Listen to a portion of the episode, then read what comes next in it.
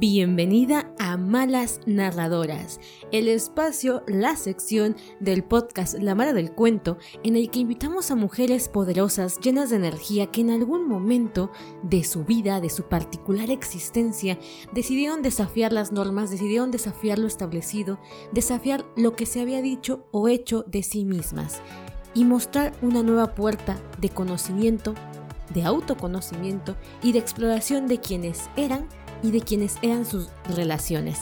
En esta sección te presento a estas mujeres, sus historias y tips que te pueden ayudar también a vivir una vida más plena, más enriquecida y más conectada a ti misma y a las relaciones que te hacen ser quien eres. Bienvenida. Ta ta ta.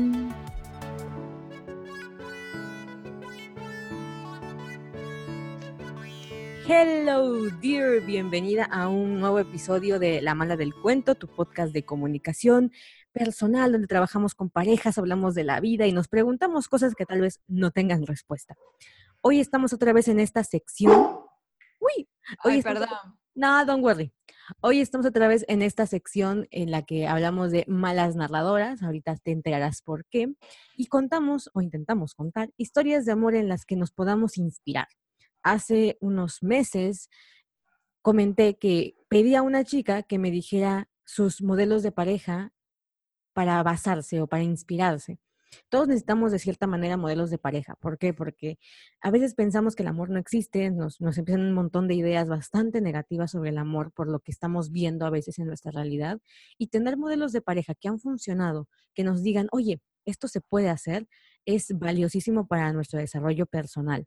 Pero ¿qué sucedía? Bueno, esta chica me decía, no tengo a nadie, o sea, no conozco a nadie cuya pareja le sea fiel, cuya pareja le esté yendo bien, cuya vida en general, románticamente hablando, la esté pasando bien. Todas truenan, todas este, son codependientes o tienen problemas para dejarse o hay violencia, etc, etc. Y las que no lo cuentan, me decía esta chica, es porque realmente no lo cuentan, pero lo están pasando o lo están viviendo. Y yo dije, Dios, ¿qué, qué imagen tan negativa puedes tener cuando no ves modelos que digas, oye, esto sí funciona. Entonces, esa era la intención al armar esta sección.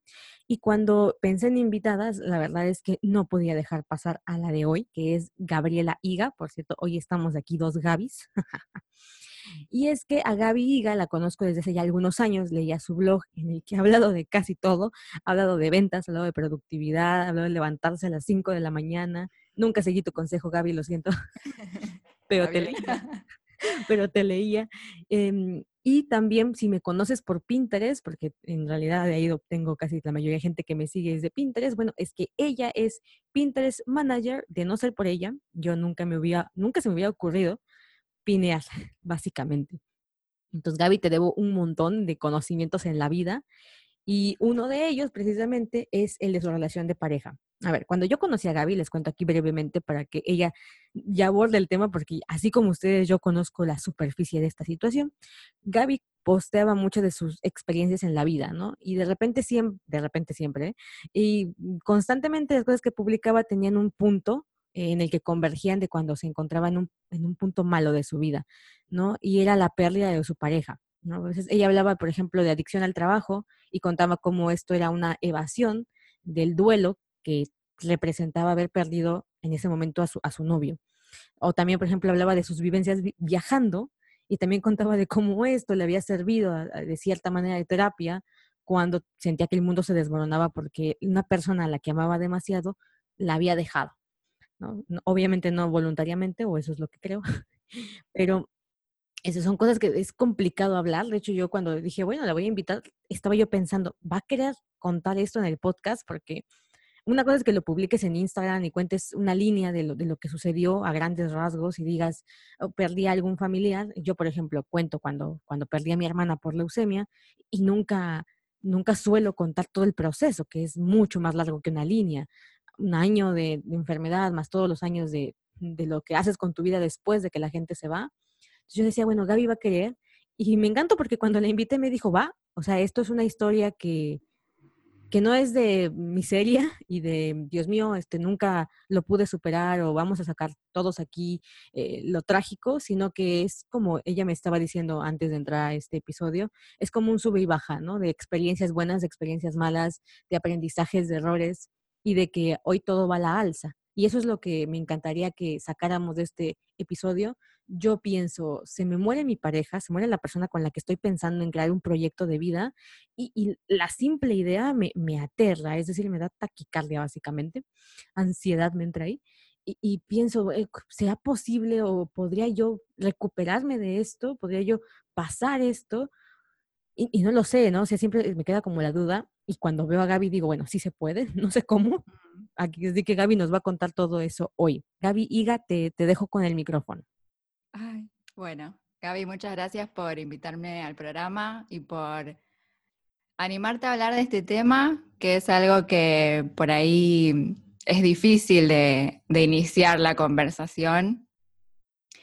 Si bien yo antes en mi blog compartía partes de esta experiencia, es como que es algo que es muy personal, muy fuerte, pero al mismo tiempo, cuando yo lo pasé, eh, yo buscaba información, es como que quería saber que no era la única, eh, y quería ver experiencias de otras mujeres de mi edad, a ver cómo salían adelante, y la verdad es que no encontré nada.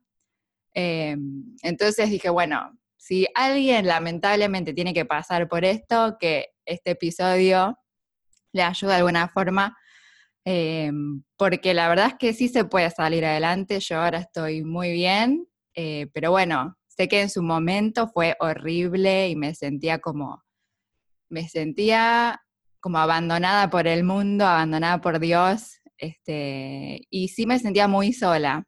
Entonces, me parece que esta es una buena oportunidad para contarles la historia y los altibajos que tuve para que sepan que si esta situación las llevó a hacer cosas malas, que sepan que todo se perdona en este mundo, porque yo también pasé por ahí. Así que bueno, no sé, Gaby, ¿querés que empiece a contar? O sea, es un timeline muy largo porque esta situación me pasó, van a ser seis años, pero igual digamos, es parte de mi adultez, digamos, es como que yo estoy recontra marcada por esta situación, entonces como que para mí es algo reciente y lejano a la vez, pero no sé, les cuento cómo empezó esa relación. ¿Te parece? yo creo que yo creo que sí, ¿no? O sea, mm, a veces uno, uno, tiene como esta tendencia que cuando quieres contar algo lineal, eh, vas viajando por todos los recovecos, así mm. que tú, tú cuéntanos, realmente desconozco en general toda la trama de la historia y creo que nos sería muy valioso aprender todo, todo en cuanto podamos. Ok, ay, perdón que está mi... Gaby, tengo a mi perrito acá al lado es un amor ese perrito. Cuando, cuando terminen este episodio, vayan a seguir a Gaby a su Instagram, porque Gaby y, ahora su gato también se llevan el, se llevan el Instagram de Gaby. Gaby es hermoso, hermoso. ¿Se escucha muy fuerte? Eh, pues sí, Gaby, sí, tiene un ladrido potente, Gaby. Vení para acá, Gaby. Bueno, eh, bueno, que ladra ahí, de última baja el volumen cuando ladra, porque no puedo hacer nada. Justo a esta hora eh, ladran los perros del vecino y él también se copa, pero en unos minutos se calma, ¿eh? Ahora se va a dormir y ya se calma. lo mismo pasa con los míos, así que tú tranqui. Ok. Bueno, em, a ver, yo vengo de una familia eh, tradicional, tengo papá y mamá. Mi familia es cristiana, o sea, de parte de mis abuelos y tíos. Tuve una infancia, gracias a Dios, es, linda, tranquila, Em, y bueno, como mi familia es cristiana, yo nací, o sea, empecé a ir a la iglesia también, y bueno, mi adolescencia fue bastante santa por lo que, por lo que yo aprendí en la iglesia. Además fui a colegio cristiano. Entonces, em, yo recién como que empecé a contemplar la idea de tener novio por ahí los 18 años, que ahora es como que ya es algo ¿no? Es como que una ya es bastante grande a los 18. Eh, pero bueno, como que me conservé mucho en el sentido, así es como dicen los cristianos, ¿no? Como que uno se conserva para la persona. Em, pero a todo esto, uno a medida que va creciendo es como que se empieza a preguntar más las cosas, uno se empieza a preguntar si lo que te enseñan es verdad, cuánto hay de cierto en todo lo que vas aprendiendo, si, la, si los pecados realmente te llevan al infierno. Em, y bueno, como que empezás a observar los comportamientos de, todo el mundo y yo a los 18, por ahí 19, como que me empecé a cuestionar varias cosas de la iglesia a la que yo estaba yendo, ¿no?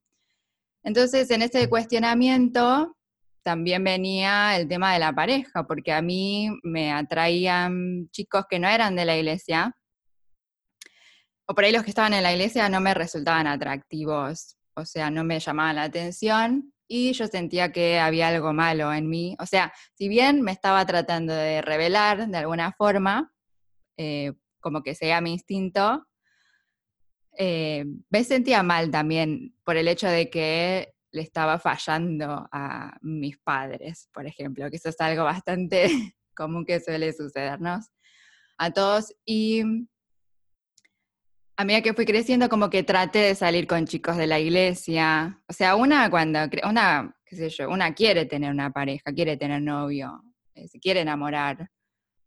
Entonces empecé a salir con chicos de la iglesia, no pasaba nada, no me gustaban.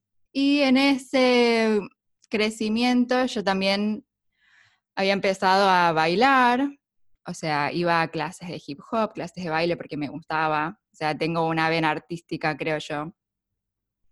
Y en ese transitar, en ese buscar, eh, disfrutar de hacer cosas que me divirtiesen, ahí conocí a un grupo de bailarines eh, y de amigos que compartían esta pasión por el baile.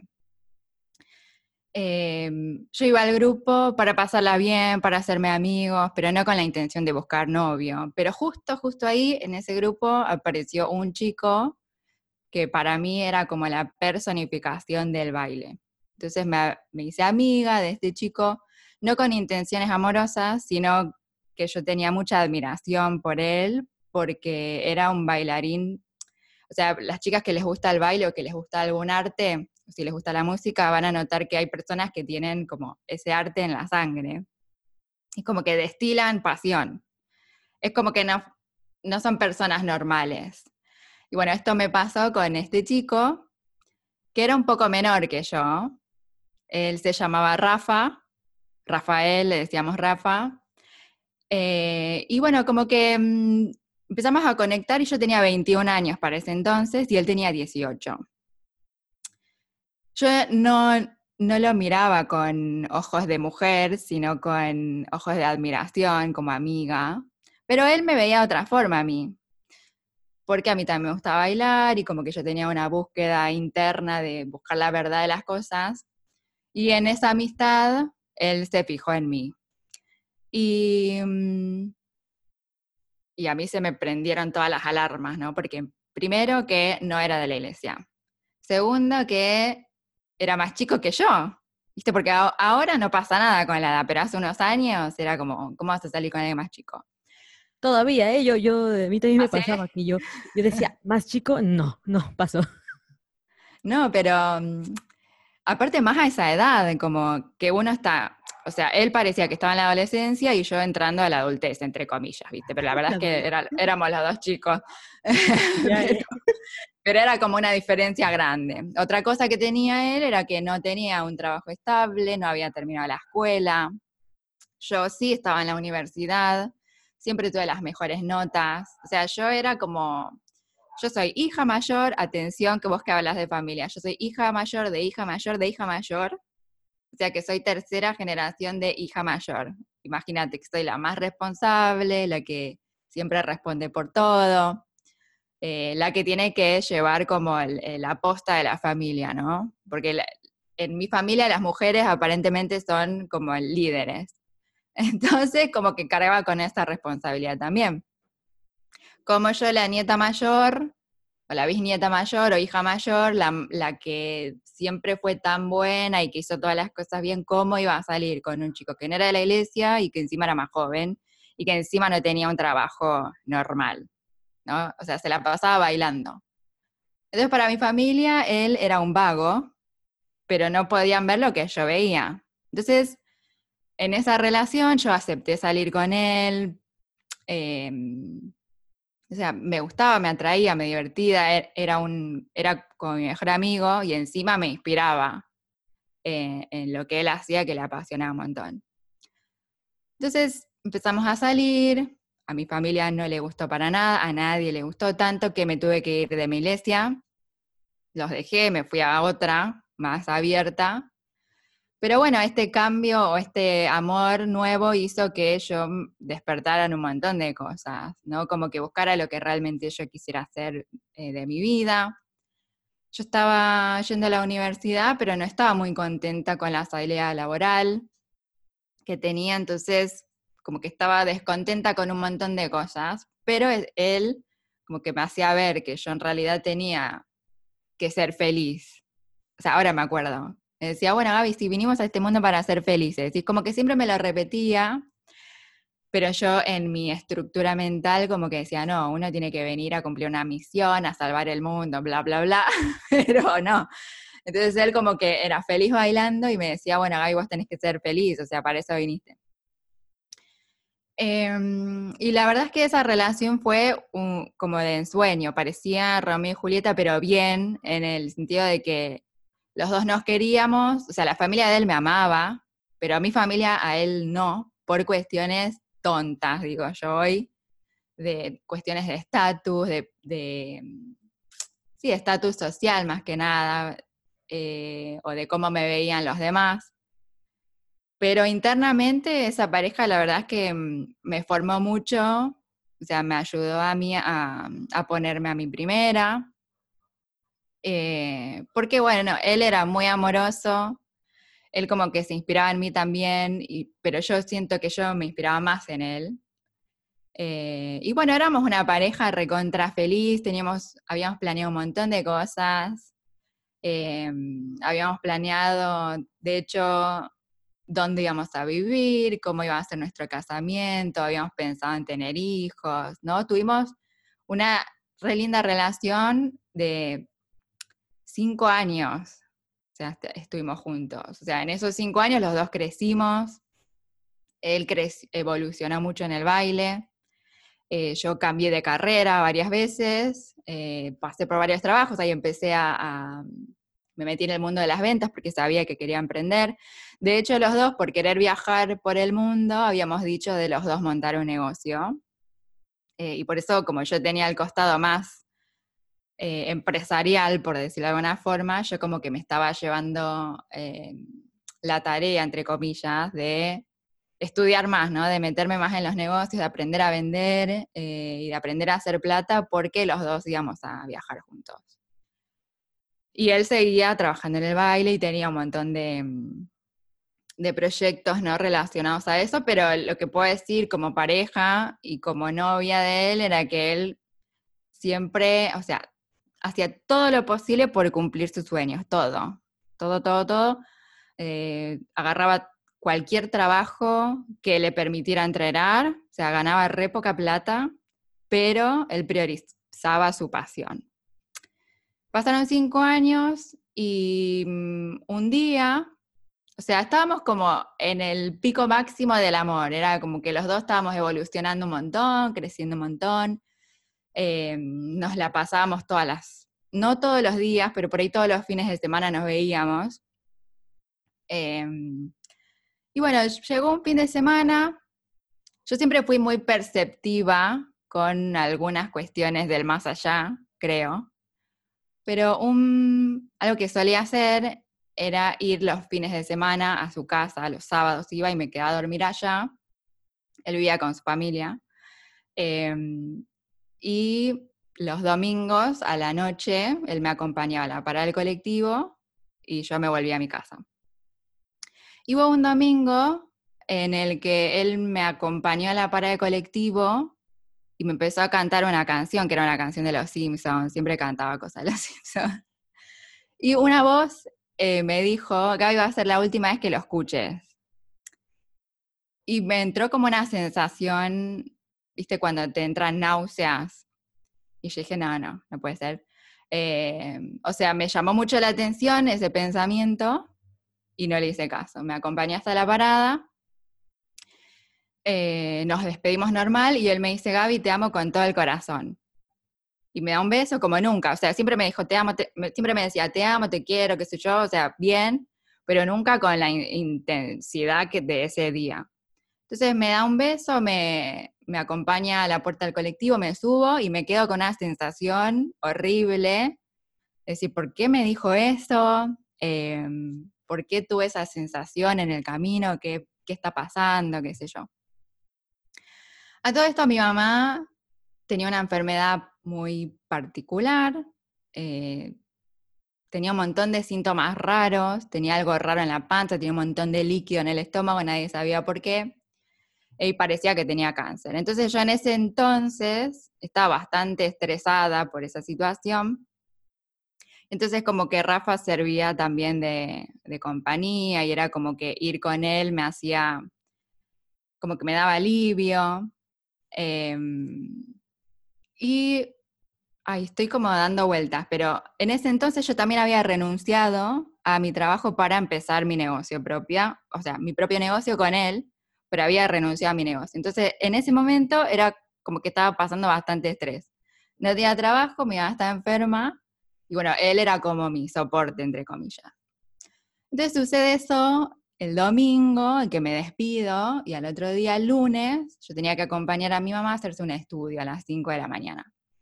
Y me acuerdo de haber ido, de que la acompañé al sanatorio y que me llama alguien, me llama una mujer llorando, desconsolada. Me dice, Gaby, eh, le pasó algo a Rafa. Gaby, tenés que venir, le pasó algo, tenés que venir y me da la dirección de un hospital.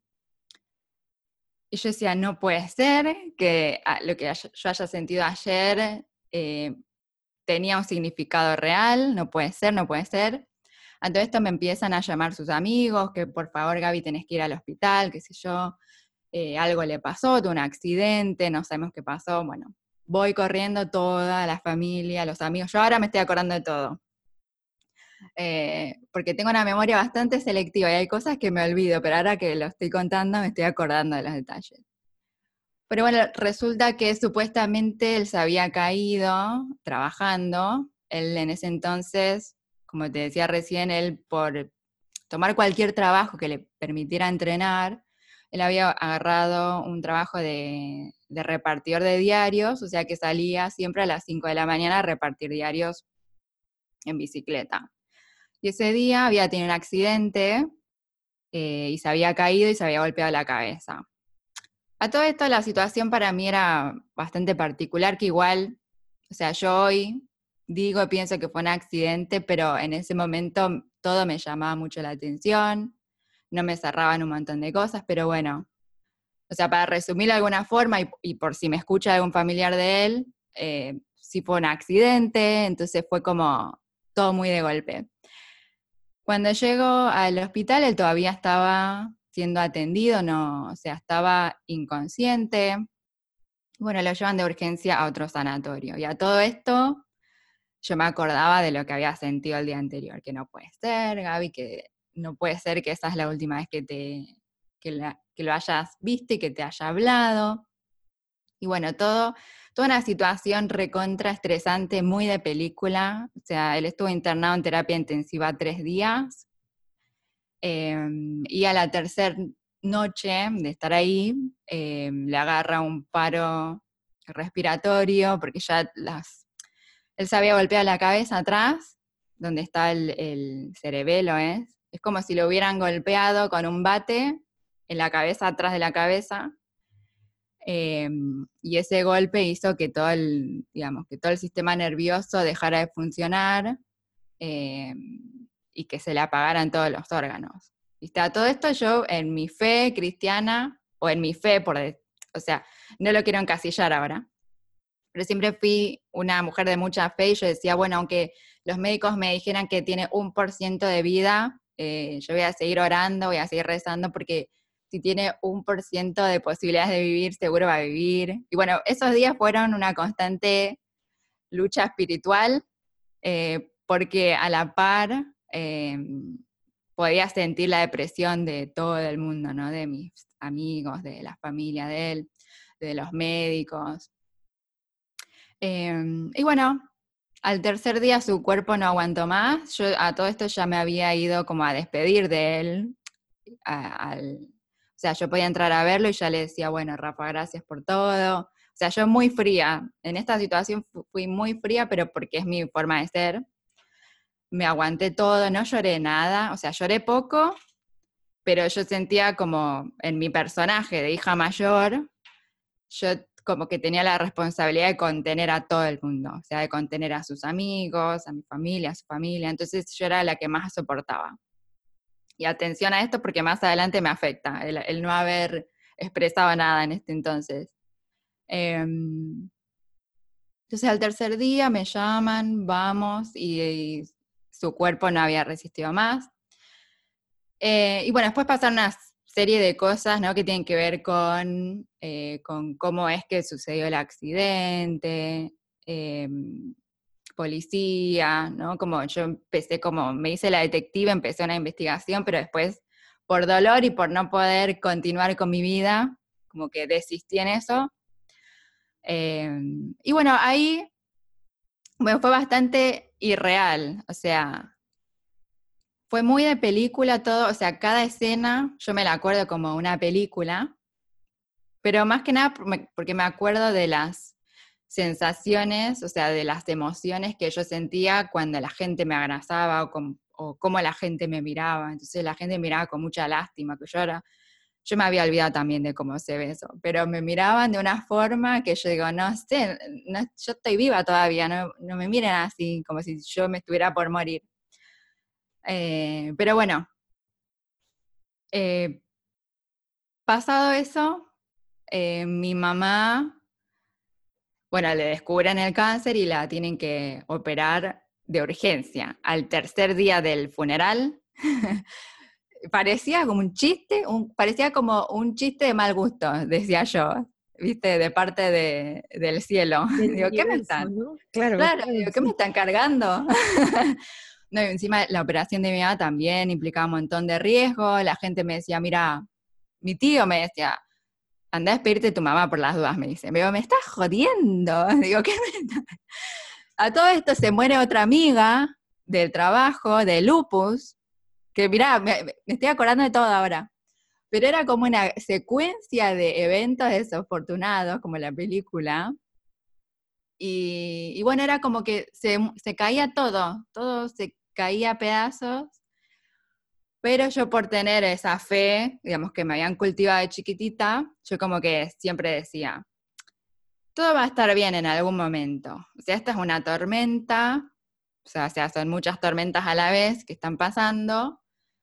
Yo creo que en el más allá, algo, o sea, todo esto me va a servir para algo y es horrible lo que está pasando, es horrible que Rafa haya perdido la vida así, tan joven es horrible que mi mamá tenga que pasar por esto, es horrible que mi amiga se haya muerto de lupus, es todo horrible, pero yo siento, eh, en el fondo, tengo como una semillita de esperanza de que todo va a estar bien en algún momento. Yo sé que esto es algo que no, no cualquier persona va a sentir, o sea, no es un pensamiento que le va a venir a cualquiera pasándole esa situación, pero a mí me pasa eso. Y yo sé que la iglesia tuvo mucho que ver con cómo me formé, digamos, en ese sentido, de tener fe y esperanza en el futuro, de que siempre, o sea, que Dios o el universo está ahí para soportar, o sea, para soportarme, o sea, está ahí para acompañarme. Entonces, pase lo que pase, en algún momento va a estar todo bien, en algún momento. Entonces, a partir de todo eso, tuve que empezar como un proceso de reconstrucción.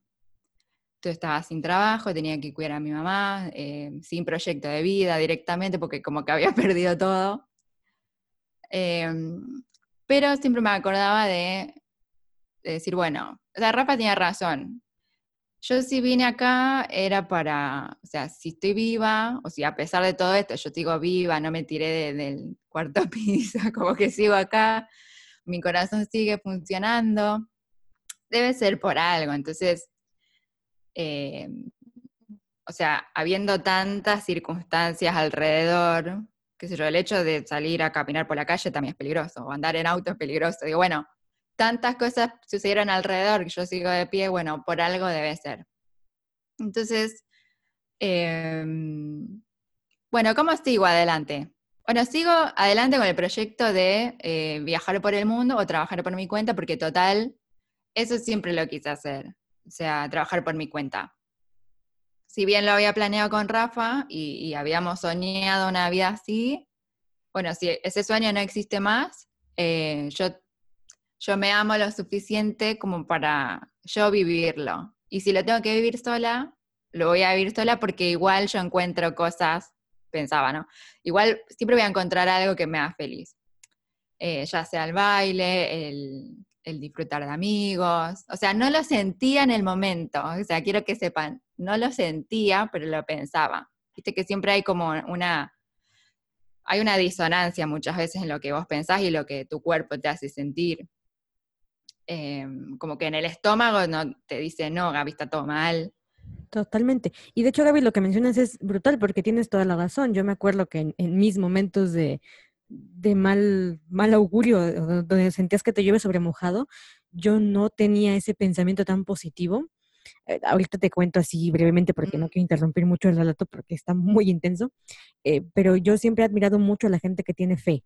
O sea, yo desde pequeña, yo no nací, yo nací en una escuela, en una escuela, en una familia católica, Mm. Pero también así, o sea, de mucha fe, desde chiquita te enseñan a rezar, desde chiquita te, enseñan eh, cómo hablar con Dios, entre comillas, y nunca conecté, o sea, nunca podía, lo hacía como por repetición, automático, porque pues, es lo que te enseñan.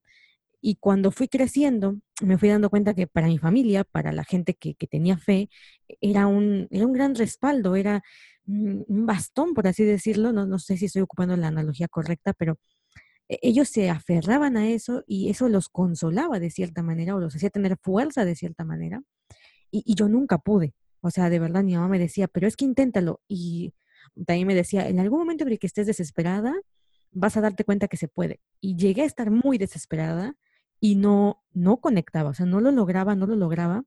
Y empecé a admirar yo me, me, pasé mm, de plano, dejé la religión de un lado porque me di cuenta que no podía con ella, o sea, no, nunca compenetré con ella, entonces dejé mi religión y en mi caso siempre fue como, eh, admiro a la gente que logra tener fe, o sea, que la siente, porque eso me decía toda la gente que, que era religiosa y que, y que lo sentía, pues, o sea, que no tenía que forzar nada.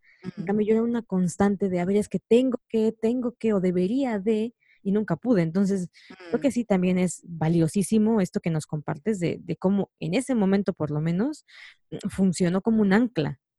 Mm. Sí, yo creo que era algo más mental que emocional, porque, o sea, mi cuerpo era, yo iba a trabajar, o sea, conseguí un nuevo trabajo, ¿no? Gracias a Dios. Ves que todavía digo gracias a Dios. Eh, pero sí creo, em, sí hay una fuerza, hay algo ahí, creo yo, ya sea el universo. Como que hay algo que te permite que vos lo agarres para sostenerte o que lo agarres como para decir, bueno, estoy fuerte por, o sea, cuando mi cuerpo no se puede sostener, hay como un hilito que me agarra de la cabeza y me hace pararme. O sea, eso era lo que yo mentalizaba y trataba de sentir, porque si el cuerpo no, o sea, era tanto el dolor, o sea, es inexplicable el dolor. Yo a veces lo quiero contar, pero no se puede. Es como que hasta que no te pasa, no, hasta que no vivís algo así, no sabes qué se siente. Y porque era como una constante, era una constante repetición de decir, por favor que esto sea un sueño, por favor que no sea verdad, por favor. Y era, y mi cuerpo era como que, no sé, iba a trabajar iba a, me tomaba un tren siempre, y mi cuerpo tenía el impulso, mira qué horrible. Era como que me decía, o sea, mi cuerpo le hablaba a mi cerebro, ¿no? Y le decía, ¿qué pasaría, Gaby, si vos te tirás abajo de este tren, ¿no? Como que se terminaría todo este sufrimiento, decía. Pero qué loco, a mí, o sea, si alguien tiene un pensamiento así, creo que sepan que es el cuerpo, ¿eh? que está como adicto a ese sentir, como a, ese, a esa adrenalina emocional de, porque cuando pasan así cosas tan fuertes y tan seguidas y tan de golpe, es como que es una montaña rusa, es lo que se siente en una montaña rusa, que al cuerpo le gusta eso. O sea, es horrible lo que estoy diciendo, pero al cuerpo le gusta. Eh, es como que antes de no sentir nada, prefiere sentir. Entonces, si lo, más cercano que quiere sentir el cuerpo es dolor, es sufrimiento, bueno, va a tratar de sentirlo y te va a engañar la cabeza eh, para que lo sientas. Entonces, es como que Yo todos los días me levantaba, me despertaba y decía, por favor, que haya sido toda una pesadilla. Después pasa un minuto y decía, ah, no, no, es verdad. muchas veces me pasaba de soñar eh, que me levantaba y que me daba cuenta de que todo era una pesadilla y como que arrancaba el día. Y después me daba cuenta de que, ah, no, estoy soñando. Pero bueno, a lo que iba, ¿no? Que mm, en mi cabeza yo decía, bueno, Gaby, a ver, em, vos en algún momento aprendiste que eh, si estás viva es por algo y, y, vos aprendiste también con Rafa, aprendiste que, bueno, tenés que ser feliz de alguna forma. O sea, la persona que te acompañaba y que te da mucha felicidad ya no está. Entonces, fíjate cómo, o sea, fíjate cómo haces para sentirte bien eh, o para ser feliz. O sea, fíjate cómo lo haces, no me importa cómo. Eh, y bueno, ahí eh, empecé un nuevo trabajo de ventas. Yo ya había trabajado en ventas, pero este era el primer trabajo en el que hacía ventas personalizadas, ventas cara a cara con trajecito, eh, con objetivos de venta grandes. Esto es lo que yo compartía en mi blog sobre ventas. Siempre me ponían objetivos grandes. Y de hecho yo cuando fui a la entrevista de trabajo, me tragué todo. O sea, había pasado, se me había muerto mi amiga el día anterior y tuve la entrevista de trabajo. Y tengo un tío que es psicólogo y me dice, bueno, Gaby, para ir a la entrevista tenés que hacer esto. Vas a respirar profundo, vas a cerrar los ojos y vas a empezar a hacer cruces con los ojos.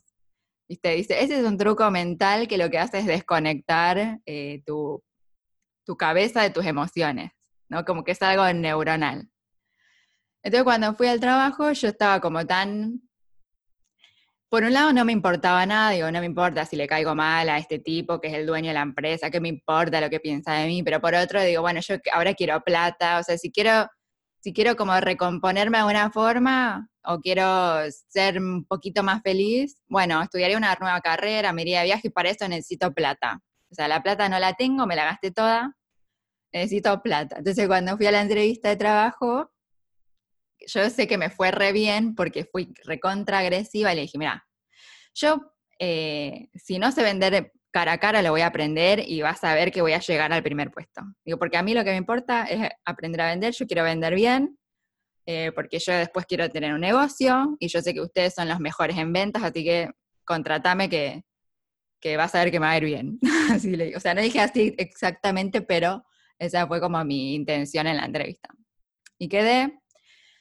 Eh, y bueno, eh, para las que trabajan en ventas, sabrán que es un ambiente recontra competitivo, que te ponen objetivos muy altos, que a tu jefe no les importa tu vida personal. Eh, si vos no llegas a un objetivo de ventas, te echan y no importa nada. O sea, total, el mundo de las ventas es el que más se renueva porque la gente no aguanta y se va. Entonces siempre hay lugares disponibles para trabajar. Entonces a mí me había tocado un jefe que era bastante idiota, eh, o sea, era muy bueno vendiendo, pero en lo que son, en lo que es calidez humana no tenía nada. Pero era justo lo que yo creo que yo necesitaba en ese momento, porque era como que todo el mundo me trataba con lástima. Em, yo me sentía como una viuda, me sentía como que, y de hecho así me miraban, ¿no? No me había casado, pero era como la mina que había perdido todo. Entonces ir al trabajo para mí era bastante refrescante porque la gente ahí no sabía mi historia, no sabía lo que me había pasado. Y mi jefe capaz sabía que algo había ahí porque me notaba rara a veces, pero no le importaba. Entonces me trataba bastante, no, me trataba mal, pero me exigía mucho eh, para lo que yo podía dar en ese entonces. Entonces dije, bueno, a mí me gusta competir, no sé, de chiquitita tengo como ese costado que me gusta jugar y ganar. Dije, bueno, ya que no tengo nada por lo cual vivir ahora, no tengo nada para hacer, o sea, sé que quiero hacer cosas, pero no sé qué, porque no tengo con quién y porque Dios me saca todo. Entonces, o sea, eso era como, ah, esto era lo que pensaba, ¿no? Y bueno, voy a entrar a mí. Supongo que ahí fue donde te volviste un poquito adicta al trabajo, imagino. Sí, entonces yo iba, iba recontra temprano, era de las que iba temprano y se iba tarde. Y al mismo tiempo yo decía, bueno, voy a aprovechar este trabajo lo más que pueda para aprender a, agarrar dinero. Entonces agarré a este jefe que era frío, pero lo agarré como mentor. Dije, bueno, a ver que me, que me entrenen todo, a ver si, me, si tenemos que hacer roleplay 10.500 veces, lo vamos a hacer, pero yo, eh, yo voy a aprovechar este trabajo como si fuera una vida paralela eh, y voy a hacer una carrera acá, pensaba.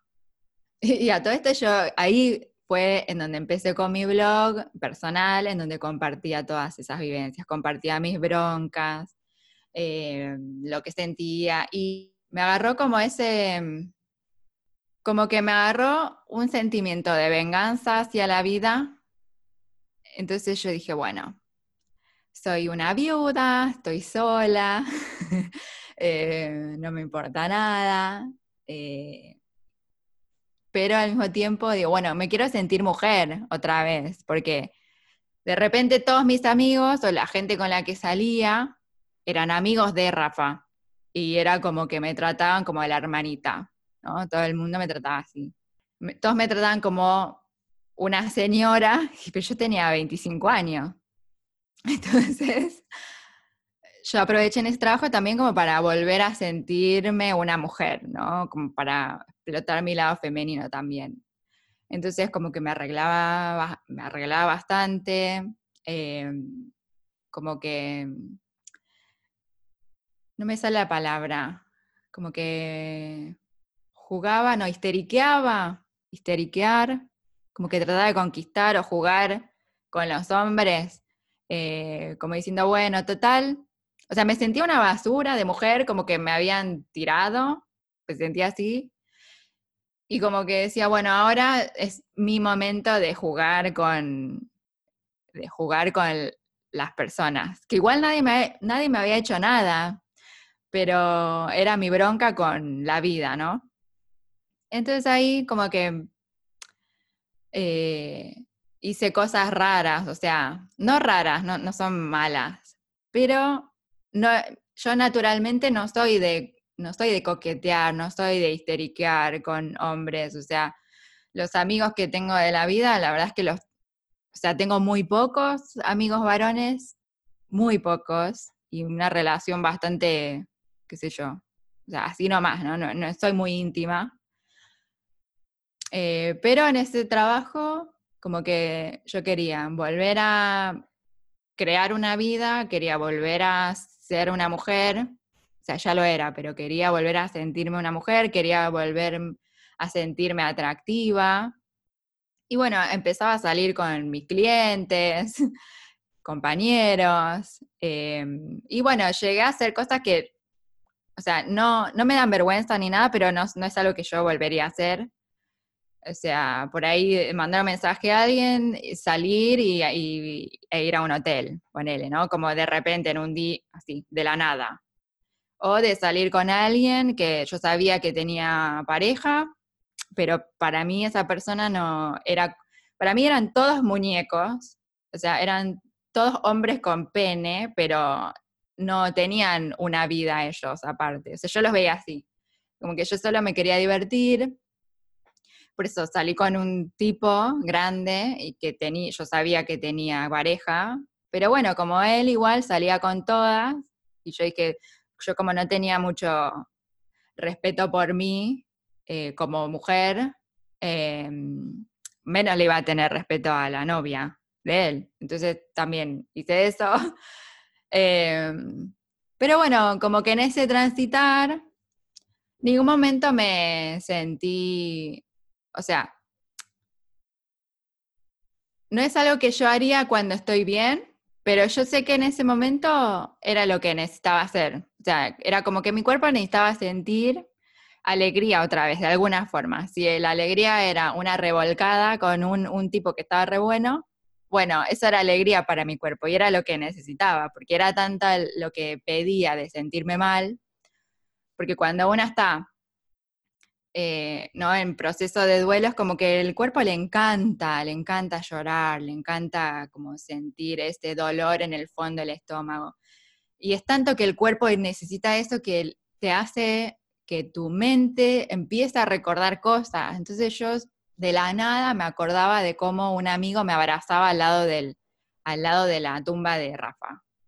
Porque ese momento cuando mi amigo me abrazó con un dolor, sea, ese dolor se me grabó en el cuerpo como sensación de cosquillitas en el estómago, que mi cuerpo quería volver a sentirlo, entonces me mandaba como la señal de acordate de cuando Emanuel te abrazó, o acordate cuando tu papá te abrazó y se desmoronó.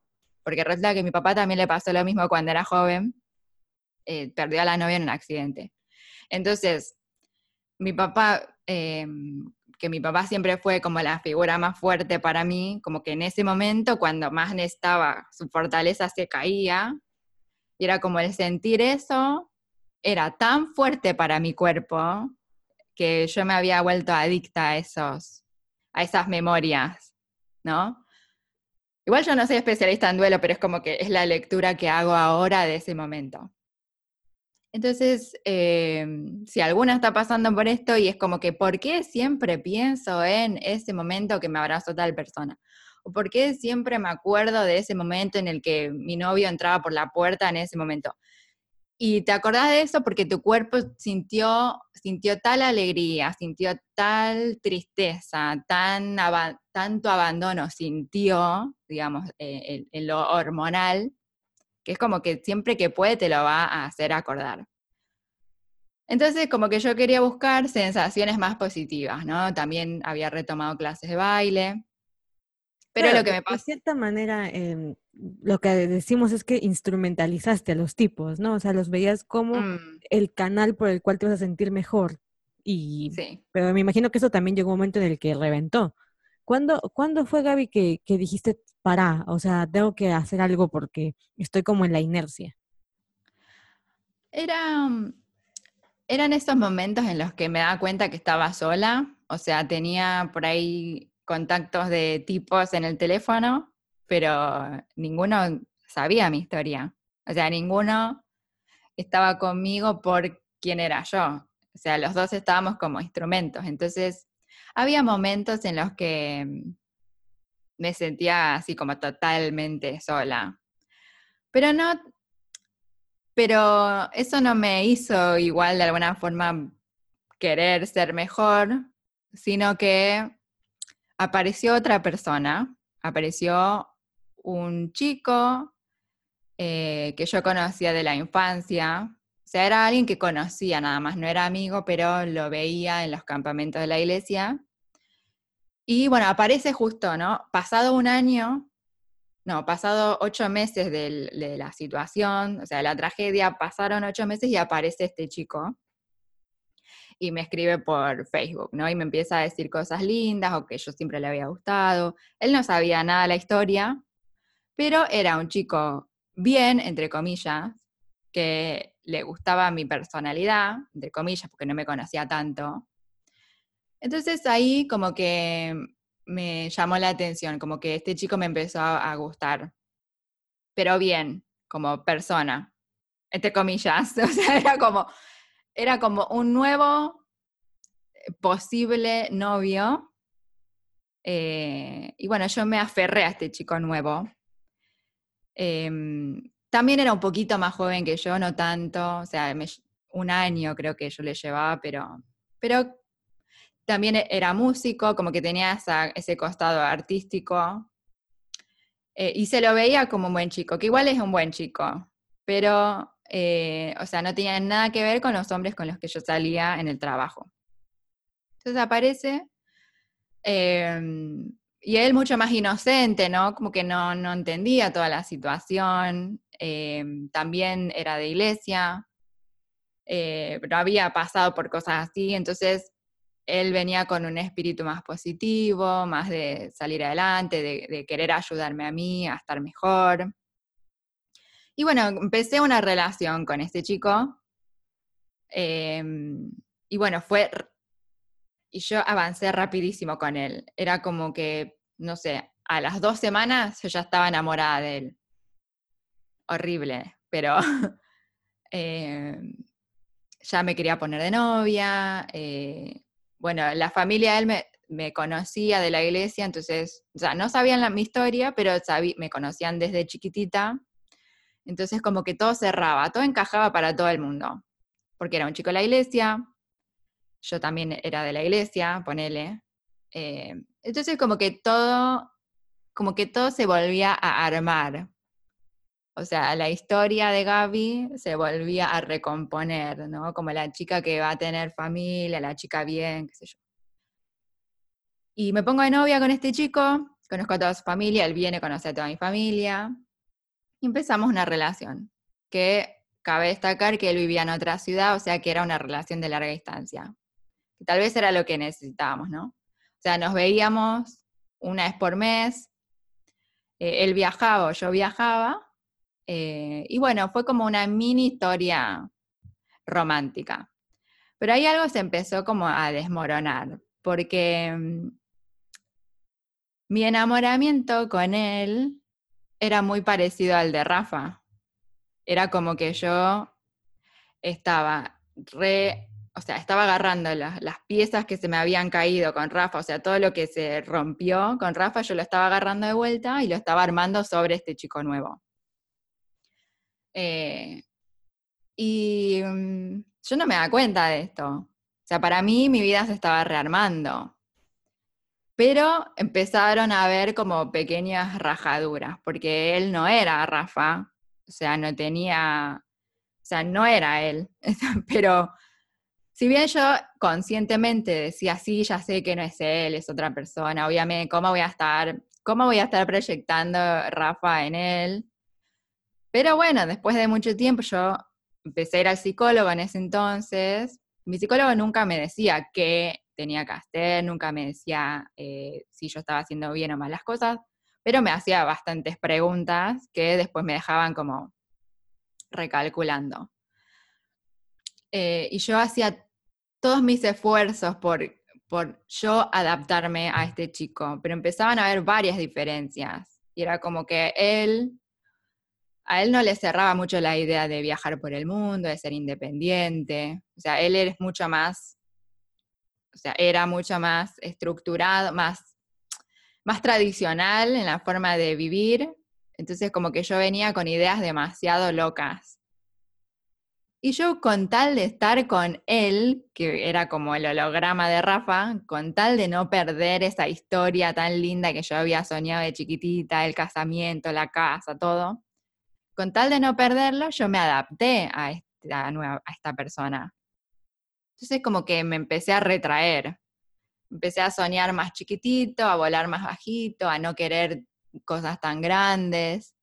Incluso había pensado en mudarme en esa ciudad, que es una es una ciudad muy chiquitita, Buenos Aires, o sea, estando en Buenos Aires capital, ir ahí es como retraerse, o sea, por ahí para la vida que yo quiero. Entonces como que empecé a aceptar esa negociación de, bueno, eh, si esa es la vida que yo quería, si esa es la vida que quiero, estar casada, con marido, eh, casa, viviendo tranquilos, viajando cada tanto, tal vez no tanto, ¿no? Pero viajando, vacaciones, algo estable. Y bueno, ahí me empezó a hacer ruido y yo como que a él empezaba a reclamar que, que por favor viera el panorama más grande, que uno no puede quedarse en el molde, que está bien que uno sueñe cosas grandes, que está bien arriesgarse, como que yo iba con mi personalidad este, normal, o sea, con Gaby de fondo, iba y como que quería convencerlo a él de que se transformara, ¿no? En, ese chico con el que yo me había enamorado, que en realidad lo que quería hacer, que ahora me cuenta, yo le estaba pidiendo, por favor, a ese chico que sea como Rafa. Estaba pidiendo, por favor, eh, porque era músico. Entonces yo decía, bueno, es como artístico. Digo, si la música es lo que vos querés para tu vida, ¿por qué no apostás todo a la música? ¿Cómo puede ser si tenés talento? ¿Por qué te, te cerrás tanto? ¿Por qué? Pero bueno, no era la misma persona. O sea, no era Rafa. Entonces, todo esto yo lo trabajaba con el psicólogo, em, que mi psicólogo me decía, Gaby, ¿vos de verdad querés estar con él sabiendo que no es Rafa? ¿vos de verdad querés estar con él? Y yo decía, sí, sí, sí, que, sí, quiero, sí, no importa, yo dejo de viajar, pero sí quiero estar con él. Se me ha encaprichado tanto con tener esa pareja, con tener esa casa, con que él se convirtiera en Rafa. Como que yo pensaba que yo era la persona que había llegado a su vida para inspirarlo, para que sea como su máxima versión. Eso era lo que yo pensaba. Pero bueno, menos mal. De esta manera te viste como la salvadora, ¿no? De decir, yo voy a hacer que él impulse sus sueños, pero en el fondo estabas queriendo impulsar los tuyos, ¿no? Claro. Eh, y, y yo quería como que él se convirtiera en ese chico con el que yo me había enamorado antes.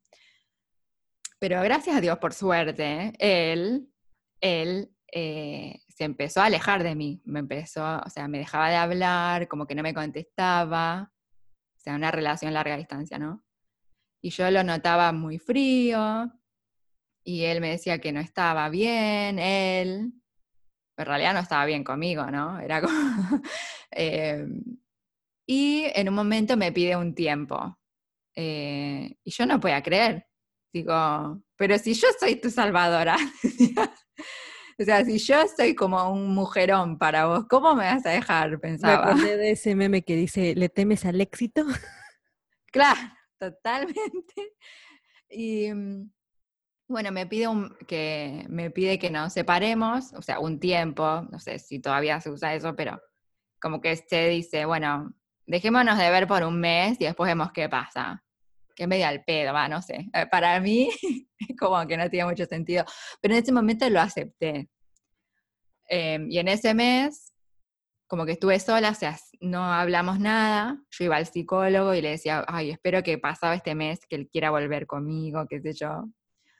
Pasado ese mes me di cuenta que, bueno, eh, sin importar su decisión, que yo igual, no, igual yo tenía que hacer lo que a mí me gustaba. Entonces, si para mí eso significaba empezar una nueva carrera o irme de viaje, bueno, que lo iba a hacer. Y si él me, iba, si él me quería acompañar bien y si no también. Pero en ese mes de silencio, eh, como que empecé a darme cuenta de que, mm, Gaby, no sé si te va a gustar irte a vivir al campo allá con ellos, no sé. Eh, ¿qué harías vos allá?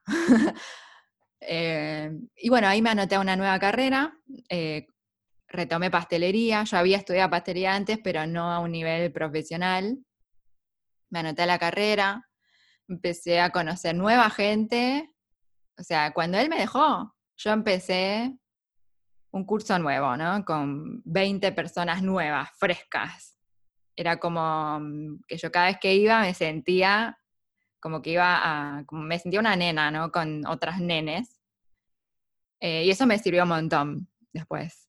Eh, agarraba a mis profesores y los tomaba como maestros de... Capaz que me enseñaban, no sé, a hacer un pan, pero yo los tenía arriba de todo. Pero era ese momento de, bueno, reconstrucción. O sea, estoy decidiendo hacer algo que me gusta, estoy invirtiendo en mí, eh, y no estoy dejando todo de lado por una persona eh, que encima esa persona me dejó por teléfono. Pues pasó el mes, pasó el mes y el tipo no me llama, este chico. Dijo que me iba a llamar al mes, que yo me acuerdo exacto, el día y la hora. O sea, ahora no, pero en este momento sabía que a tal día, a tal hora me tenía que hablar. Pasó un día entero, no me habló. Yo al otro día le escribo, digo, che, ¿qué onda? O sea, no era que íbamos a esperar un mes, no me hablaste. Eh, y le digo, bueno, te voy a llamar y no, no me atendía. Lo llamaba y él no me atendía, no me atendía. Y por mensaje me dice que ya no quiere estar más conmigo, em, que no era yo, que era él. Bueno, es lo que dicen siempre, lo que decimos siempre, ¿no?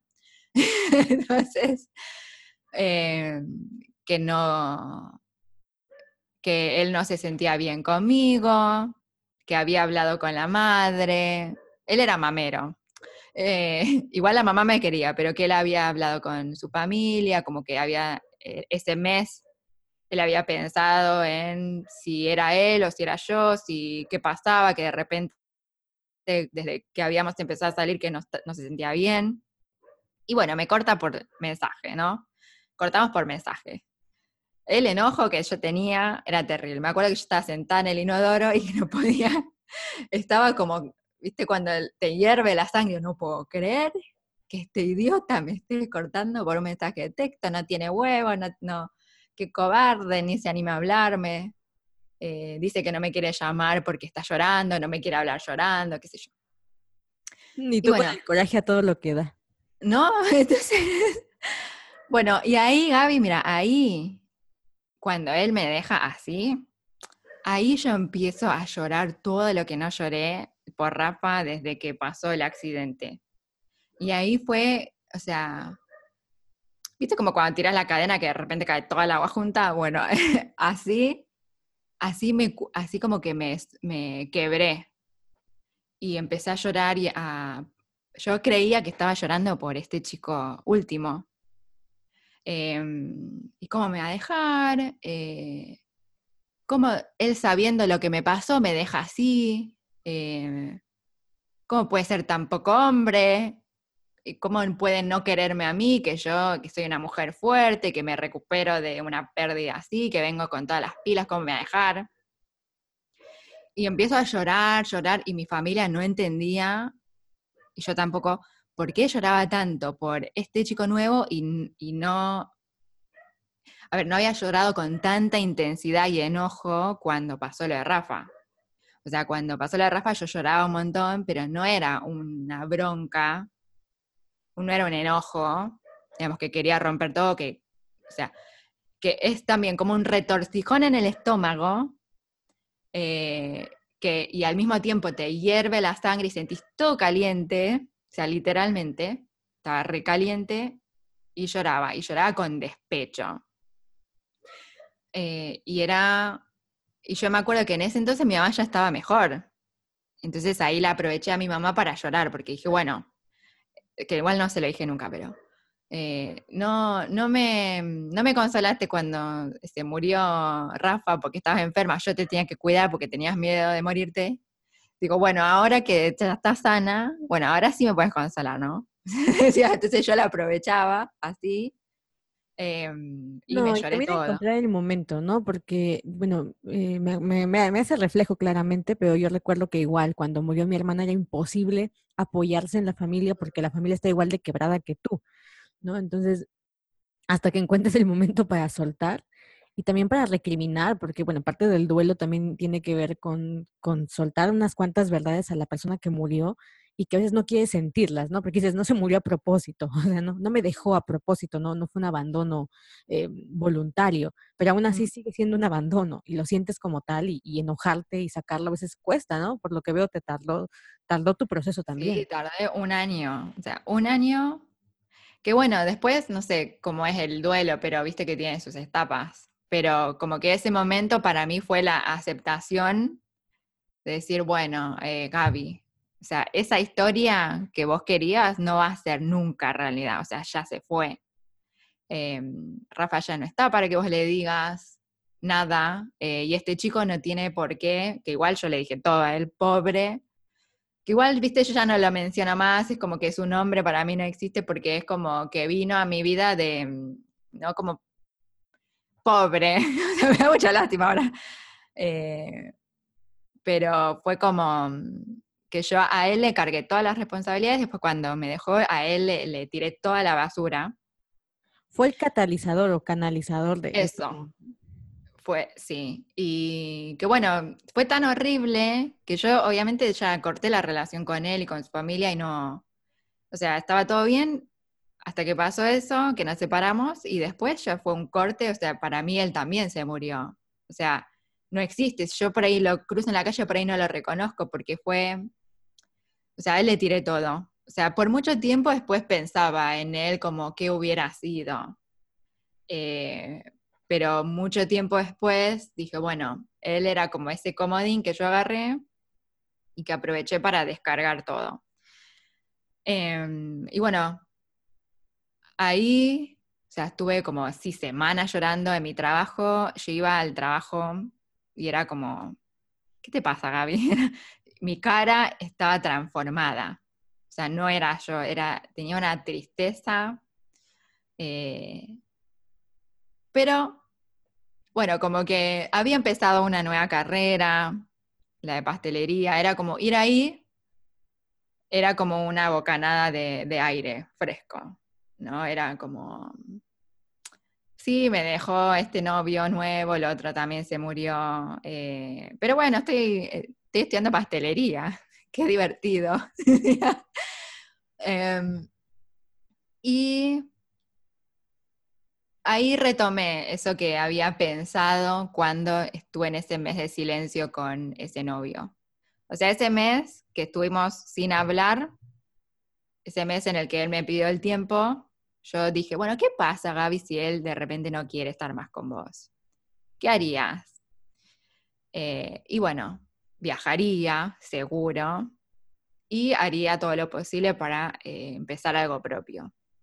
O sea, ya lo había intentado antes, eh, no podía, no podía, bueno, otra vez. Entonces, ahí fue que, o sea, ya me había ido de viaje con mi amiga unos meses atrás, que en ese viaje no lloré nada. O sea, al año de la muerte de Rafa, a fin de año fuimos a Perú, fui a Machu Picchu, pasamos año nuevo en Cusco, fue genial, fue como eh, fue como darme cuenta de que, bueno, o sea, o sea, la vida sigue más o menos, pero sigue. Y de hecho, cuando hice el camino Inca, estoy volviendo para atrás, sorry, pero ahora me acuerdo. El camino. Yo, te iba a preguntar, ¿cuál, fue ese viaje? Porque yo, bueno, spoiler, dos viajes. Un viaje en el que conoció a su pareja actual y yo quería preguntar cuál, cuál fue, cuál fue el detonante. Ah, tiempo No, no, fueron dos viajes. Chicas, viajen, ¿eh? O sea, no importa la situación, en el, no importa su situación, si se les murió, si las dejó el novio, o si ustedes dejaron a su novio, eh, está re bueno viajar sola. Yo, cuando se murió Rafa, a, ese fin de año me fui con una amiga a Machu Picchu eh, para despejar la mente, ¿no? Estaba muy metida en mi trabajo y quería despejar la mente. Aparte, en ese trabajo ganaba mucha plata, o sea que podía hacer viajes así de la nada. Y mm, fuimos a Machu Picchu y en una de las excursiones para ir a Machu Picchu vos puedes ir en tren y colectivo o puedes ir en tren hasta un pueblito que está cerca y hacer un trekking de cierta cantidad de días y vas caminando a Machu Picchu. Y yo agarré el trekking de cuatro días. Que bueno, cuando vas a hacer trekking estás en medio de la montaña, cero tecnología, estás vos con tu cuerpo y otras personas. Eh, yo ya había empezado la relación con, este novio comodín y miren lo que visualizaba. El, trekking a Machu Picchu era fuertísimo. Yo nunca en mi vida había entrenado para nada, entonces fui como fría. Y yo visualizaba esto. Yo había llevado unas zapatillas que Rafa me había regalado, unas Converse recómodas, me pesaban un montón. Mirá qué loco, loca la metáfora, me pesaba un montón. Entonces, cuando fuimos a Machu Picchu nos dijeron, acá no tienen que llevar peso de más, porque el peso que traigan las va a afectar en la subida y estamos a 4.000 metros de altura, eh, no van a aguantar. Entonces, todo lo que tengan que dejar lo van a dejar. Entonces agarré las zapatillas esas que pesaban un montón y las dejé eh, al inicio a Machu Picchu. Y fue como, para mí, yo lo que me dije fue, bueno, Rafa, te dejo acá y yo ahora tengo que continuar. Y cada vez que tenía que subir la montaña, yo me visualizaba. Digo, bueno, yo soy la que controla mi cuerpo. Mi cuerpo no me va a controlar, porque chicas, si van a Machu Picchu se van y, van a hacer el trekking sin entrenamiento, se van a quedar pegar un tiro, porque es tan difícil, o para mí lo fue, que el cuerpo parece que no aguanta. Y yo le decía a mi cuerpo, ya, yo soy la que te da órdenes, así que vas a subir, vas a subir cada escalón como si fuera que estás retomando tu vida, Gaby.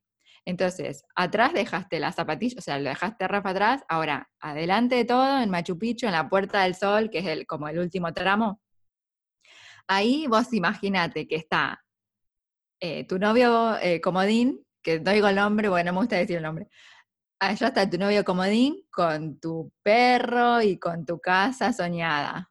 Están allá. O sea que aguanta y, y, subí todos los escalones que tengas que subir. Ese entrenamiento yo creo, eh, que me sirvió un montón para, para todo lo que vino después. O sea, el decirle a mi cuerpo, mira, yo soy la que manda acá, sentí lo que quieras sentir, pero acá no puedes estar llorando, tirada en, no puedes estar, no puedes quedarte tirada en las piedras llorando. O sea, tenés que seguir porque si no se hace de noche y no vas a llegar nunca a, Machu Picchu y, y después de acá no puede venir un helicóptero a rescatarte. O sea, te tienen que llevar los guías eh, a UPA y no vas a querer pasar esa vergüenza. ¿Viste? Entonces, me programé así y dije, mira Gaby, allá al final está esa vida soñada que vos querés. Así que deja atrás a Rafa, déjate de joder, si hay algo que te pesa lo vas a dejar en el camino. Y bueno, en el camino fui dejando como ropita, cosas. Eh, y bueno, creo que ese entrenamiento, que fue como físico y mental, me sirvió después para un montón de cosas. Em, bueno, ese fue como el primer viaje revelador para mí, que fue más un entrenamiento que una reconstrucción. Fue como el entrenamiento para la reconstrucción. Entonces, cuando me separo de este novio comodín, me acuerdo de que siempre quise viajar, eh, había leído un montón de blogs de mujeres que viajaban solas, que, se habían, que habían dejado todo para irse de mochileras, eh, y había visto esta película de Comer, Rezar, Amar, de Elizabeth Gilbert, ¿no? Eat, Pray, Love, la de Julia Robert, que no sé si la conocen. Sí, yo sí la vi. Bueno, ah. por cierto, qué spoilerazo. no, porque no te voy a contar el final. Oh, es la historia, no, es la historia de una mujer que pasa también por una serie de a ella no. No, sí, Ojo, no son los mismos eventos, ¿eh? Por eso no es spoiler, porque no son los mismos eventos que yo. Me refería a que spoiler de tu vida, porque esa mujer. Bueno, ya, no, porque yo sí voy a hacer un spoiler, olvídalo. Mejor continúo con, con la historia. bueno, les cuento. Está genial esta película, pero lo que yo rescato de esta película es que la autora, o sea, la historia es muy linda, que supuestamente es la historia de su vida, de la autora. Pero lo que yo rescato es que la protagonista de esa película pasa por un montón de situaciones también tristes y llega un momento en el que dice, bueno, eh, tengo que empezar a disfrutar más de lo que a mí me gusta. Entonces, si a mí me gusta comer, eh, voy a disfrutar de la comida. Entonces, si a mí me gusta viajar y me gusta pasear y me gusta ir a museos, o sea, lo voy a hacer porque tengo todo el derecho a disfrutar de lo que yo quiero.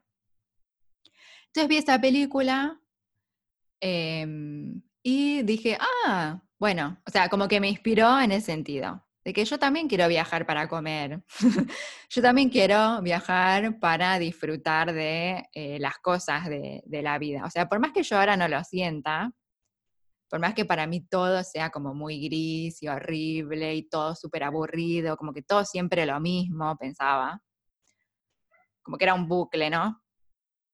Entonces vi la película y dije, bueno, no me voy a poner metas tan altas, porque tampoco, a ver, eh, todavía no sé qué quiero de mi vida, lo único que sé es que me gusta comer y me gusta viajar, nada más.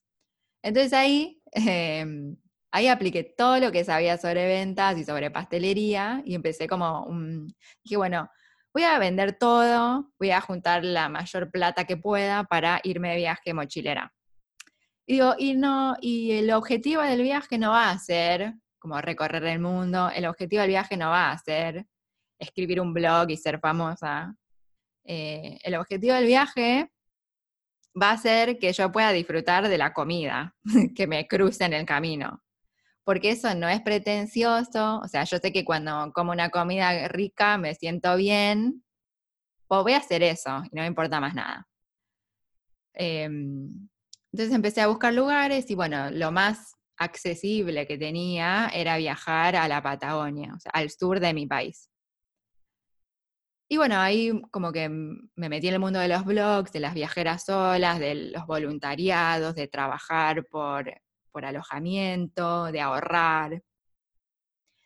Y em, bueno, como que armé mi viajecito por, por Argentina y Chile, planeando subir hasta México, como que me había hecho todo el, me había hecho toda la ruta.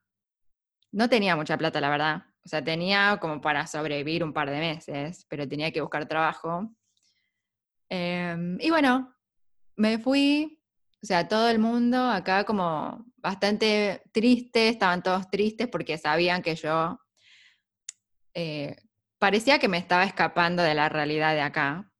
Porque, viste, cuando uno, cuando uno siempre está en el mismo ambiente, en la misma ciudad, rodeada de las mismas personas, es difícil ver nuevas posibilidades. Entonces yo sabía que eh, si quería como rearmarme o ver lo que yo realmente quería, tenía que estar fuera de mi contexto, o sea, tenía que estar sola. O sea, no iba a dejar que nada me influya de, conocidos o de ambiente familiar. Dije, bueno, la mejor forma de hacerlo es irme de viaje sola, eh, donde nadie me conoce, nadie sabe quién soy, nadie conoce mi historia. O sea, nadie me va a mirar con lástima. Em, ningún chico se va a aprovechar de, que yo estoy lastimada. O sea, no. Y ahí saqué el pasaje y arreglé para ir a trabajar a un hostel de Bariloche, que está en la Patagonia. Y em, para mí fue toda una, toda una aventura hacer eso. O sea, no me sentía, o sea, no es que me sentía bien, no estaba recontra feliz, pero sentía una emoción como de, primero de orgullo de, darme cuenta de que yo podía como volver a tomar control em, y que estaba emocionada de que iba a experimentar cosas nuevas.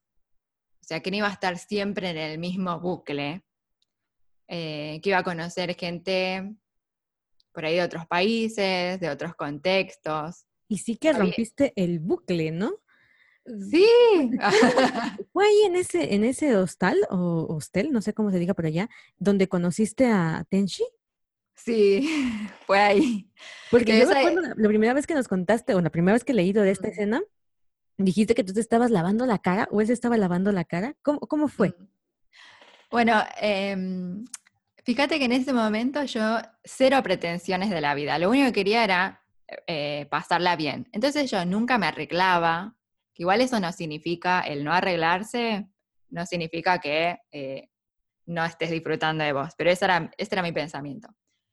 Yo estaba toda crota, decimos en Argentina, cuando no te arreglas, despeinada, con los bigotes y la ropa así toda rota. y yo fui así, y con la ropa más liviana. Y dije, bueno, voy a disfrutar de la comida, de pasear sola, como de conocer lugares sola. Y estaba en esa vibración, ¿no? Como en esa onda.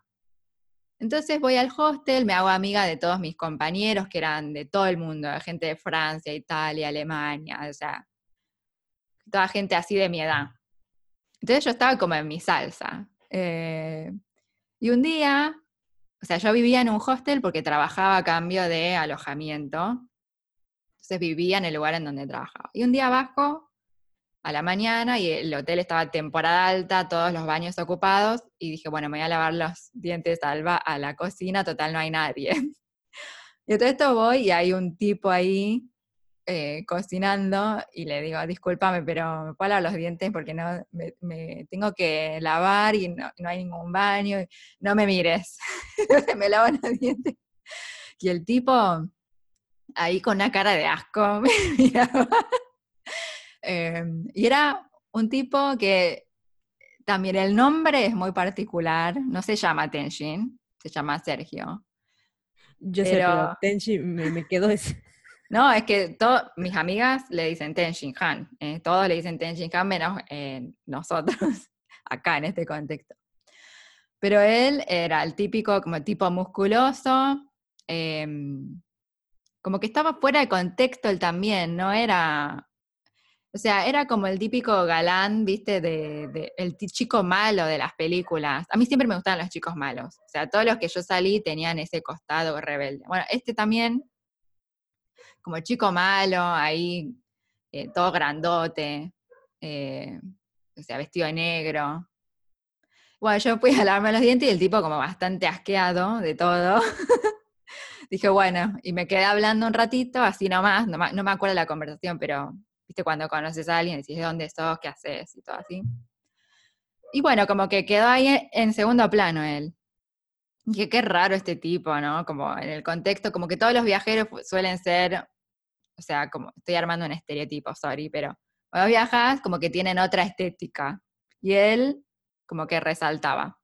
Pero resulta que también estaba como rearmando su vida y se había venido a Argentina y estaba viviendo en otro país antes. Por eso era raro él, porque el hostel era de su hermano, o sea, mi jefe era su hermano. Ah. Entonces, claro, imagínate cuando me di cuenta de que eran, digo, uy, le va a decir al hermano, a mi jefe le va a decir que yo me estaba lavando los dientes en la cocina, un asco, viste yo, la recepcionista, como iba a hacer algo así. Eh, y bueno, todos empezamos a... Em, como que en ese entonces no, yo no buscaba novio, no buscaba pareja. Encima cuando viajas sola, o sea, chicas si buscan pareja, eh, hay, hay tantos hombres. O sea, era como, yo antes decía, Fa, de joven hubiera, me hubiera ido a viajar antes, capaz, o le, le, hubiera dicho a mis amigas que se vayan de viaje solas, porque conoces viajeros que viajan también así, solos o capaz en grupo, pero es otra, estás en otra sintonía cuando estás viajando, pues estás fuera de tu contexto, estás fuera de tu zona de confort, entonces florece la personalidad de cada uno. Eh, pero yo, si bien conocía un montón de chicos lindos, em, todos los días conocía, ¿no? Era como, pa, esto es un catálogo de hombres, pensaba. y le contaba a mis amigas, digo, chicas, esto es increíble, tienen que viajar solas porque parece que atraen todos como solteros. Entonces, claro, pero eh, yo en ese momento no estaba pensando en novio. Era como, bueno, a ver, ¿qué puedo salir a comer? Y Bariloche era la capital del chocolate. Sí, bueno, voy a salir a probar chocolates o voy a ir al lago, voy a pasear sola. Y también como que en, todo ese tiempo, como que cada tanto mis amigas de la iglesia me, compartían versículos de la Biblia, que re lindos, ¿no? De cómo, de cómo, la, de cómo puedes disfrutar de la naturaleza, de cómo Dios o esta fuerza mayor se expresa en, en la naturaleza, como en el agua cristalina, en la montaña. Es como que por ahí uno no cree en la vida o en que las cosas salen bien, pero cuando vos ves a esos lugares y ves una inmensidad tan grande que te sobrepasa, es como que un poquitito de fe te da. Entonces también iba y paseaba y como que eh, respiraba el aire de montaña y miraba las montañas y decía, no puede ser, qué grande este mundo, como que estaba maravillada. y claro, yo vivía en, es, como en esa sintonía en el viaje. Y era como que yo flotaba, ¿no? Como eh, estaba, no sé, me compartían un chocolate y yo recontra feliz. O me invitaban una comida, a unos huéspedes y yo, ay, como que aceptaba todo. ¡Qué rica pizza! qué sé yo. Y Tenchin Han, o Sergio, como que me miraba de reojo, ¿viste? O sea, y mujeres también, ¿eh? todas hermosas. O sea, todas las viajeras. Yo me sentía como un poroto ahí, pero dije, bueno, yo no vengo a buscar novia, así que no me voy a, no me voy a comparar ni nada. Pero Sergio como que me miraba de reojo, decía, está loca, ¿viste? Como, ¿qué le pasa? Y bueno, nos empezamos a hacer amigos, y bueno, ahí como que empezó esa amistad y, y empezó una atracción. Yo no quería saber nada, no quería hacer nada, digo, por favor, digo, yo en este momento estoy disfrutando de mí misma, digo, va va a venir otro hombre a desbaratarme todo, como que yo en un momento decía, los hombres vienen a arruinarme la vida, decía, ¿viste? Digo, si yo, eh, digo, ay, si yo me pongo de novia con vos, seguro te vas a morir o te va a pasar algo, y yo la verdad es que no quiero pasar por eso. O me vas a engañar. ¿no? Claro, o me vas a engañar, o te vas a ir, o, o te va a pasar algo, y yo la verdad es que no estoy preparada para pasar por todo eso otra vez. Y bueno, el tipo bastante insistente, ¿no? Como que decía, eh, como que me decía que no era muy lógico lo que estaba diciendo, eh, que él quería ser mi amigo, que, que, me quería acompañar, que quería estar cerca. Y bueno, todo esto, claro, como vivíamos, nos veíamos todos los días, bueno, la relación se fue eh, fortaleciendo y un día dijo, bueno, ¿sabes qué? Eh, ya fue. Bueno, sí, sí, eh, está bien, pero más vale que no pase nada malo, decía yo. Y bueno, ahí empezamos una relación.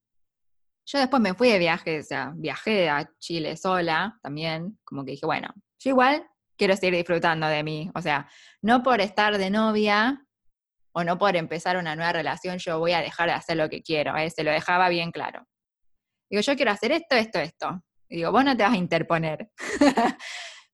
y parecía que eso le llamaba más la atención. Pero digo, no era, yo no te lo decía para que te enamores, no era de histérica, era que realmente eh, me había, digo, por fin, una vez en la vida, me había puesto a mi primera, em, había decidido hacer lo que yo quería, sin importar lo que los demás pensaran. Digo, nada se va a interponer en esto. Y ni el hombre, ni Ten Shin Han o ni el transportador, porque yo a mí los pelados musculosos me gustaban. Era como, ¿Te parece? ¿Viste? Sí, sí, Me gustaba el de Rápido y Furioso. Era como, no va a venir, eh, vas a venir vos, tipo, a desbaratarme todo. O sea, sos un muñeco más, pensaba. Pero bueno, después eh, lo tomamos como con calma. O sea, él sabía, después le conté mi historia, porque después eh, vino mi cumpleaños en ese viaje y yo lloraba un montón, y era como, como que hay ciertas fechas, o sea, después de una situación así, de que perdés a alguien, las fechas importantes, como que eh, vos te acordás de los momentos en los que festejabas con esa pareja, o Navidad, Año Nuevo, o sea, siempre en esos momentos tengo un pequeño bajón por recuerdos de fiestas anteriores. Entonces, como que él supo acompañar, Sergio, supo acompañar este, mm, esta nueva vida y bueno, como que nos pusimos de acuerdo, porque él también se estaba reconstruyendo, o sea, él tiene otra historia, pero mm, nos pusimos de acuerdo. Y te digo, bueno, ya somos bastante grandes, acá no estamos para joder, o sea, si queremos hacer solo, no sé, queremos tener solo relaciones y nada más, bueno, pero ninguno de los dos quería eso.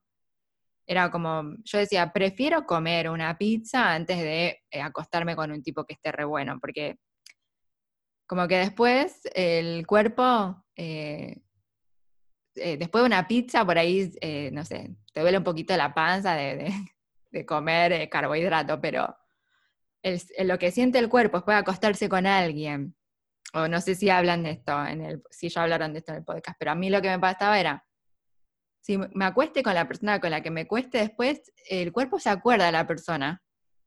Entonces, digo, no voy a seguir metiéndole a mi cuerpo cosas eh, que me hagan volver al pasado, de alguna forma. Entonces nos pusimos de acuerdo, mira, eh, no vamos a hacer nada, eh, no vamos a, si vamos a tener una relación va a ser, digamos, de a poquito, en serio, pero está viendo que ninguno de los dos,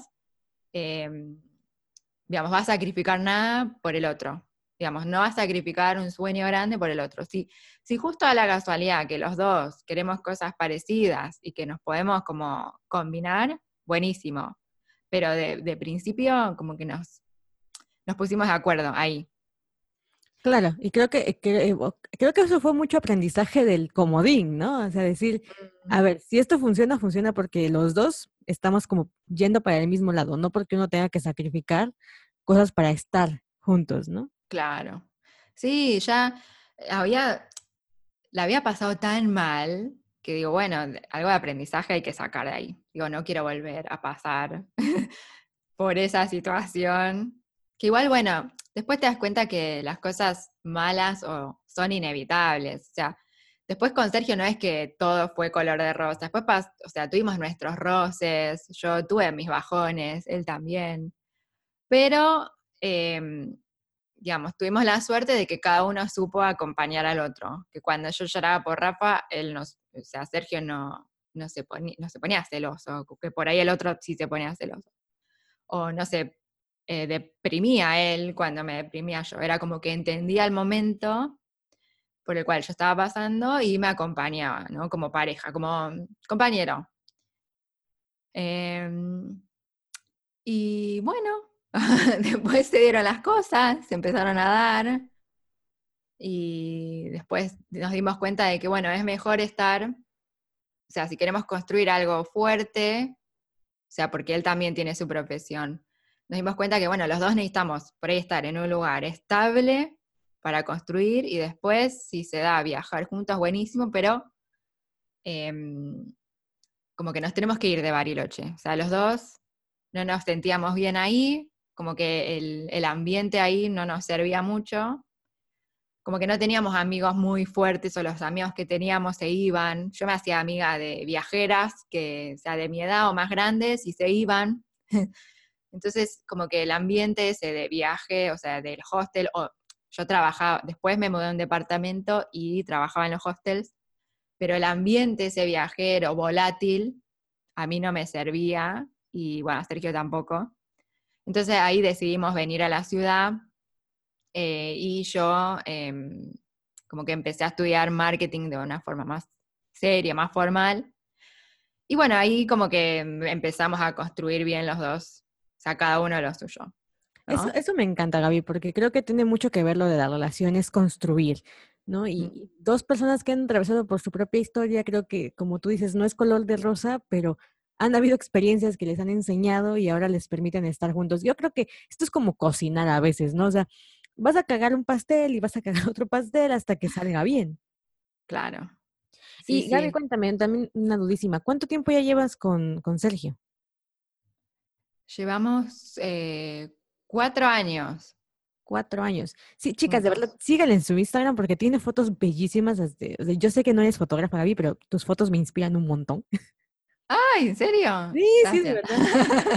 y creo que de una u otra forma Em, yo sé que tenías como muy establecido qué querías de tu vida, ¿no? El matrimonio, los hijos, todo esto, pero creo que la vida te ha acomodado de tal forma en la que las cosas se van dando y, se ha ido acomodando para que tú hagas lo que quieres hacer.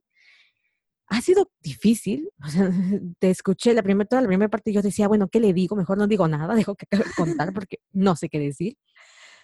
Y creo que al final a veces dices, bueno, esto es un proceso yo siempre lo cuento en todos lados, pero siempre digo, la vida no es, no es totalmente bonita, o sea, a veces la gente se mete con estas cosas de la felicidad o el desarrollo personal creyendo que inmediatamente después van a funcionar o que por mm, escuchar palabras lindas todo va a salir bien o no vas a sufrir. Y yo creo que no va por ahí, o sea, creo que al final la vida, si no metes tú la pata, o sea, la vida te la, te la pone, ¿no? O sea, mm te vas a la quiebra, este, se te muere alguien, hay enfermedad, lo que sea, pero de repente la vida te tiene que enseñar de una u otra forma que las cosas no son tan fáciles y que hay, hay que seguir caminando hacia adelante, ¿no? Mm. Sí, bueno, yo últimamente, em, a mí, cuando uno tiene un negocio, o sea, lo que más trabaja es el desarrollo personal. Entonces, como que una compite con una misma, ¿no? O sea, el, el decidir evolucionar, cambiar, el tomar decisiones, es como que hay una presión grande sobre una. Entonces yo eh, como que, digamos, desde que empecé a trabajar así sola, también empecé a leer mucho sobre desarrollo personal y ahora últimamente estoy recontra empapada y me la paso leyendo. Em, y sí me di cuenta, ¿no? De un montón de, de patrones mentales que yo tenía que Em, que en su momento no los, no los detectaba, no los conocía. Por ejemplo, todo esto que yo te decía sobre que, me, que mi cuerpo me pedía sentir cosas. Yo esto lo aprendí ahora. Dije, ah, tiene sentido, tiene sentido. Em, por ejemplo, a veces me pasa, que esto me pasa actual, ¿eh? habiendo superado lo de Rafa.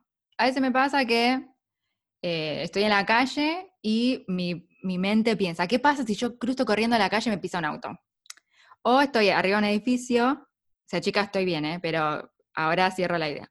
Estoy en un edificio, en el balcón, y me imagino tirándome. O sea, y no es un pensamiento de suicida, o sea, sí, pero eh, estudiando esto de, cómo el cuerpo y la mente se, se, combinan y cómo a veces el cuerpo es la mente, me di cuenta de que ah, eh, mi cuerpo todavía necesita necesita sentir retorcijones en la panza, necesita como ese, esa adrenalina y que se la, me la da con shots, como que yo al, imaginarme cayéndome del, edificio, me agarra esa sensación en, la, panza.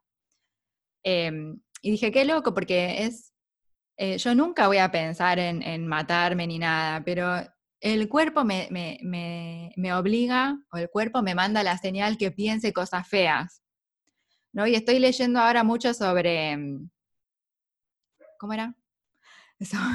estoy leyendo mucho sobre el poder de los pensamientos, ¿no? De, cómo eh, los pensamientos que vos tenés afectan la forma de sentir. Y bueno, y en esa investigación, que muchas veces el cuerpo se acostumbra tanto a pensar ciertas cosas, o sea, el cuerpo, o sea, vos pensás algo, eso se envía al sistema nervioso, el sistema nervioso eh, genera hormonas que le indican al cuerpo que te tenés que sentir culpable, o te tenés que sentir triste, o te tenés que sentir así. Entonces el cuerpo se acostumbra tanto a, sentirlo, entonces yo me acostumbré tanto a sentir dolor, retorcijón, o sea, a sentir tanto esa sensación de pérdida y o de, la desolación de muerte, o sea, el cuerpo lo sintió tan fuerte, que a veces me, pienso en esas cosas, pero me di cuenta ahora que es, es, es, la hormona, o sea, es, es como es como que el cuerpo se transforma a veces como que quiere reemplazar la mente.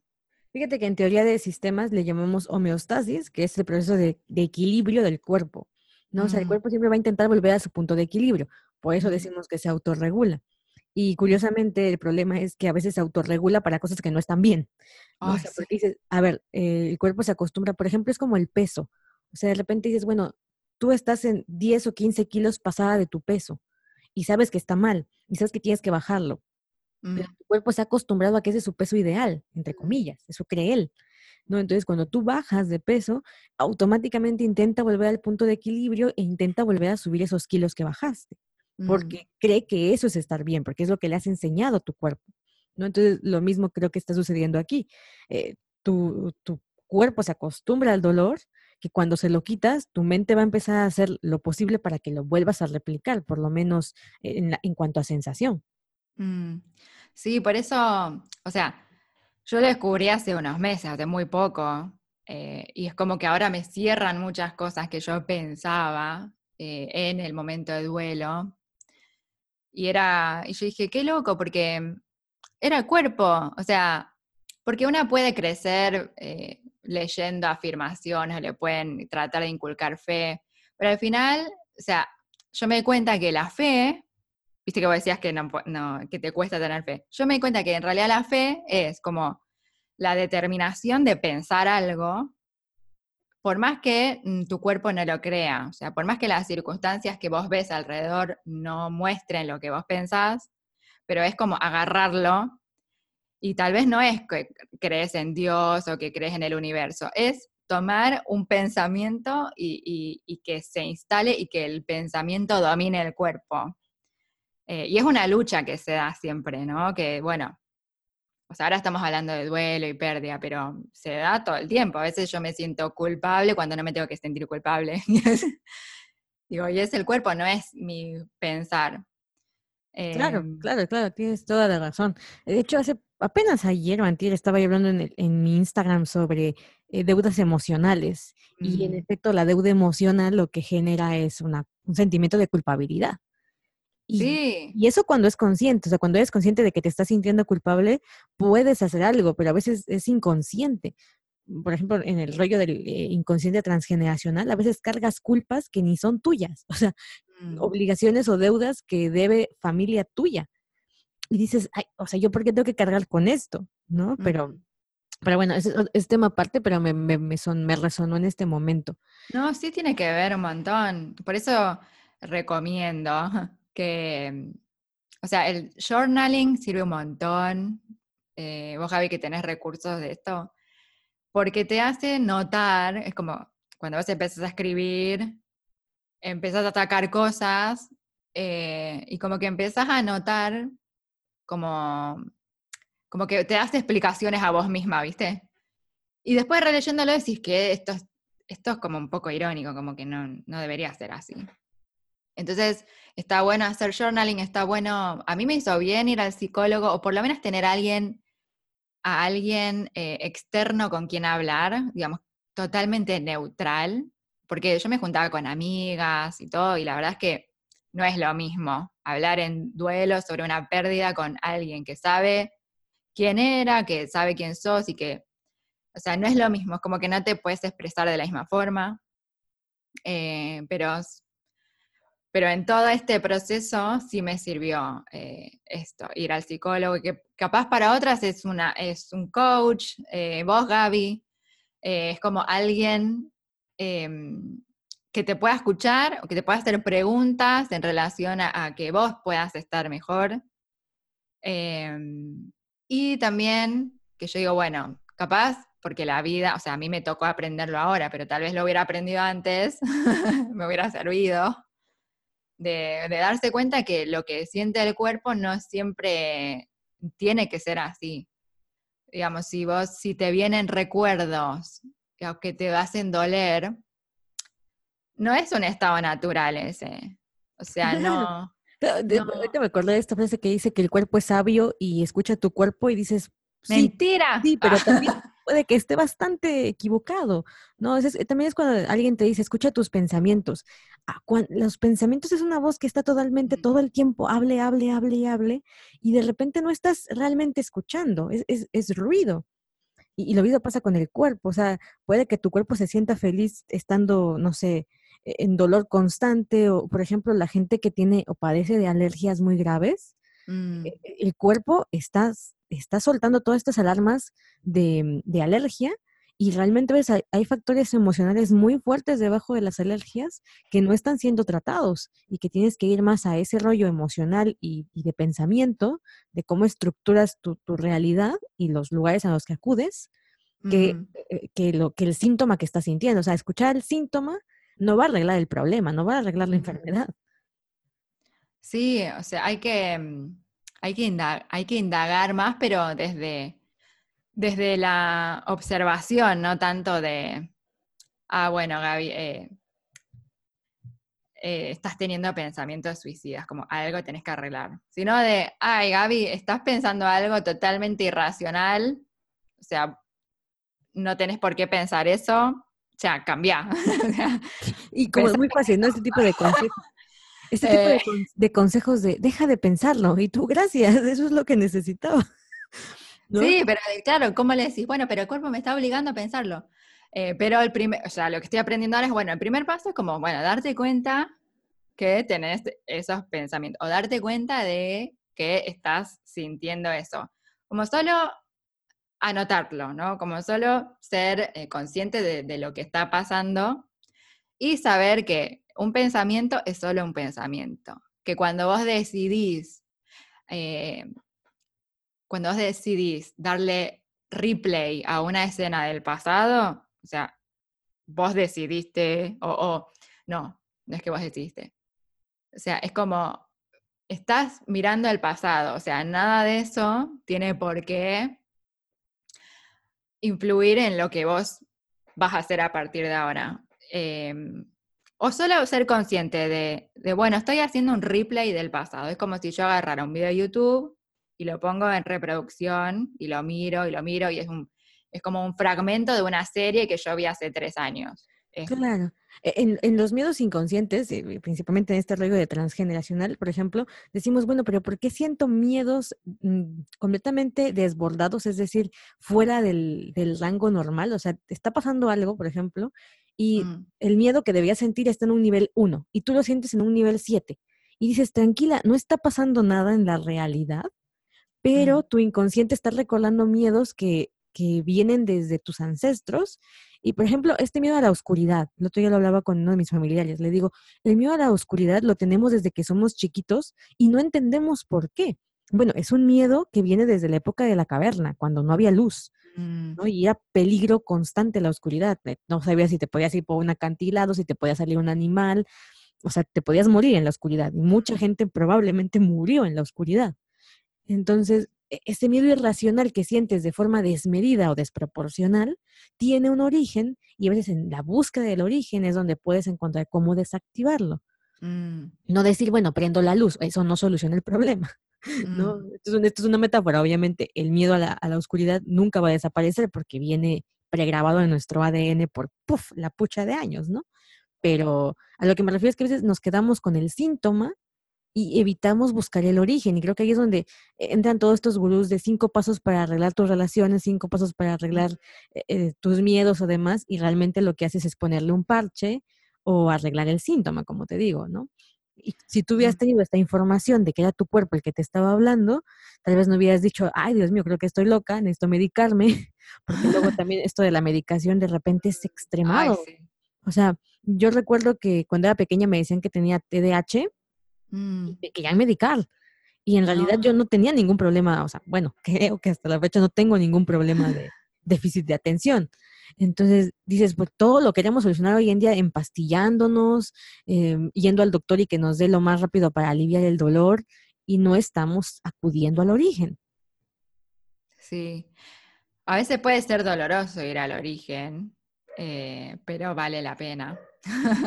y es un desastre al origen, ¿eh? Es un, el otro día, justamente ayer estaba yo posteando algunas cosas en el blog y decía yo que por qué nos cuesta tanto trabajo querer cambiar y ponía yo la analogía de una habitación. Yo decía, bueno, es que cuando tú vas a recoger un lugar o arreglar un cuarto, apenas tocas algo para arreglarlo, algo que no has tocado en años en esa habitación, y vas a hacer un desastre mucho más grande que el que tenías. Antes de poder organizar todo, va a haber un desastre previo en el que va a llegar un momento en el que dices, pero ¿por qué me metí aquí? Sí, o sea, pensás eso, es un miedo, pero después, como lleva a la práctica, es como empezar a recordarte de cosas que habías como anulado. Em, pero no es que se te desmorona la vida. O sea, como, o sea, parece terrorífico, pero como que empezás a hacer conexiones eh, y empiezan a haber explicaciones para varios patrones, eh, pero sí vale, o sea, vale la pena como escarbar ahí. Yo con, con el tema de Rafa, sea, yo por mucho tiempo, o sea, viví con el cuento de que, mm, que si vos no pasabas por una situación trágica, que, que Dios no te salvaba, que no eras digna. O sea, horrible. O sea, esto me di cuenta ahora este año también. Entonces, em, cuando pasó, yo como que también me comía ese cuento, ¿no? Como que, bueno, todos tienen que vivir una situación trágica o yo antes de vivir una situación plena tengo que pasar por una tragedia. Entonces es como un miedo de eh, si intento algo nuevo me va a pasar una tragedia eh, y no quiero pasar otra tragedia. Em, pero, qué sé yo, recordando por ahí historias que yo había escuchado de chiquitita en la iglesia, era como que, lo, o sea, nada en contra mi iglesia, quiero decir, ¿eh? pero por ahí lo que yo captaba de todas las historias que a mí me contaban, lo que a mí siempre me resonaba más era que, bueno, seguramente es familiar. Lo que más em, rescataba yo era que, que uno siempre se tiene que sacrificar y que Dios ama a la gente que se sacrifica y que, y que pasa por tragedias y que florece luego una tragedia.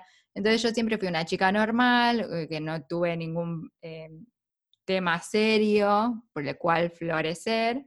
Entonces, cuando me pasó la Rafa, yo decía, ah, eh, tal vez esto me pasó para que florezca.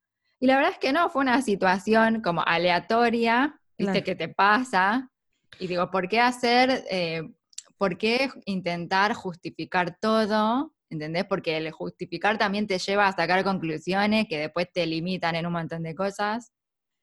Em, y llegué a, pensar que yo atraje esa situación a mi vida por querer eh, pasar una tragedia y que Dios me rescate.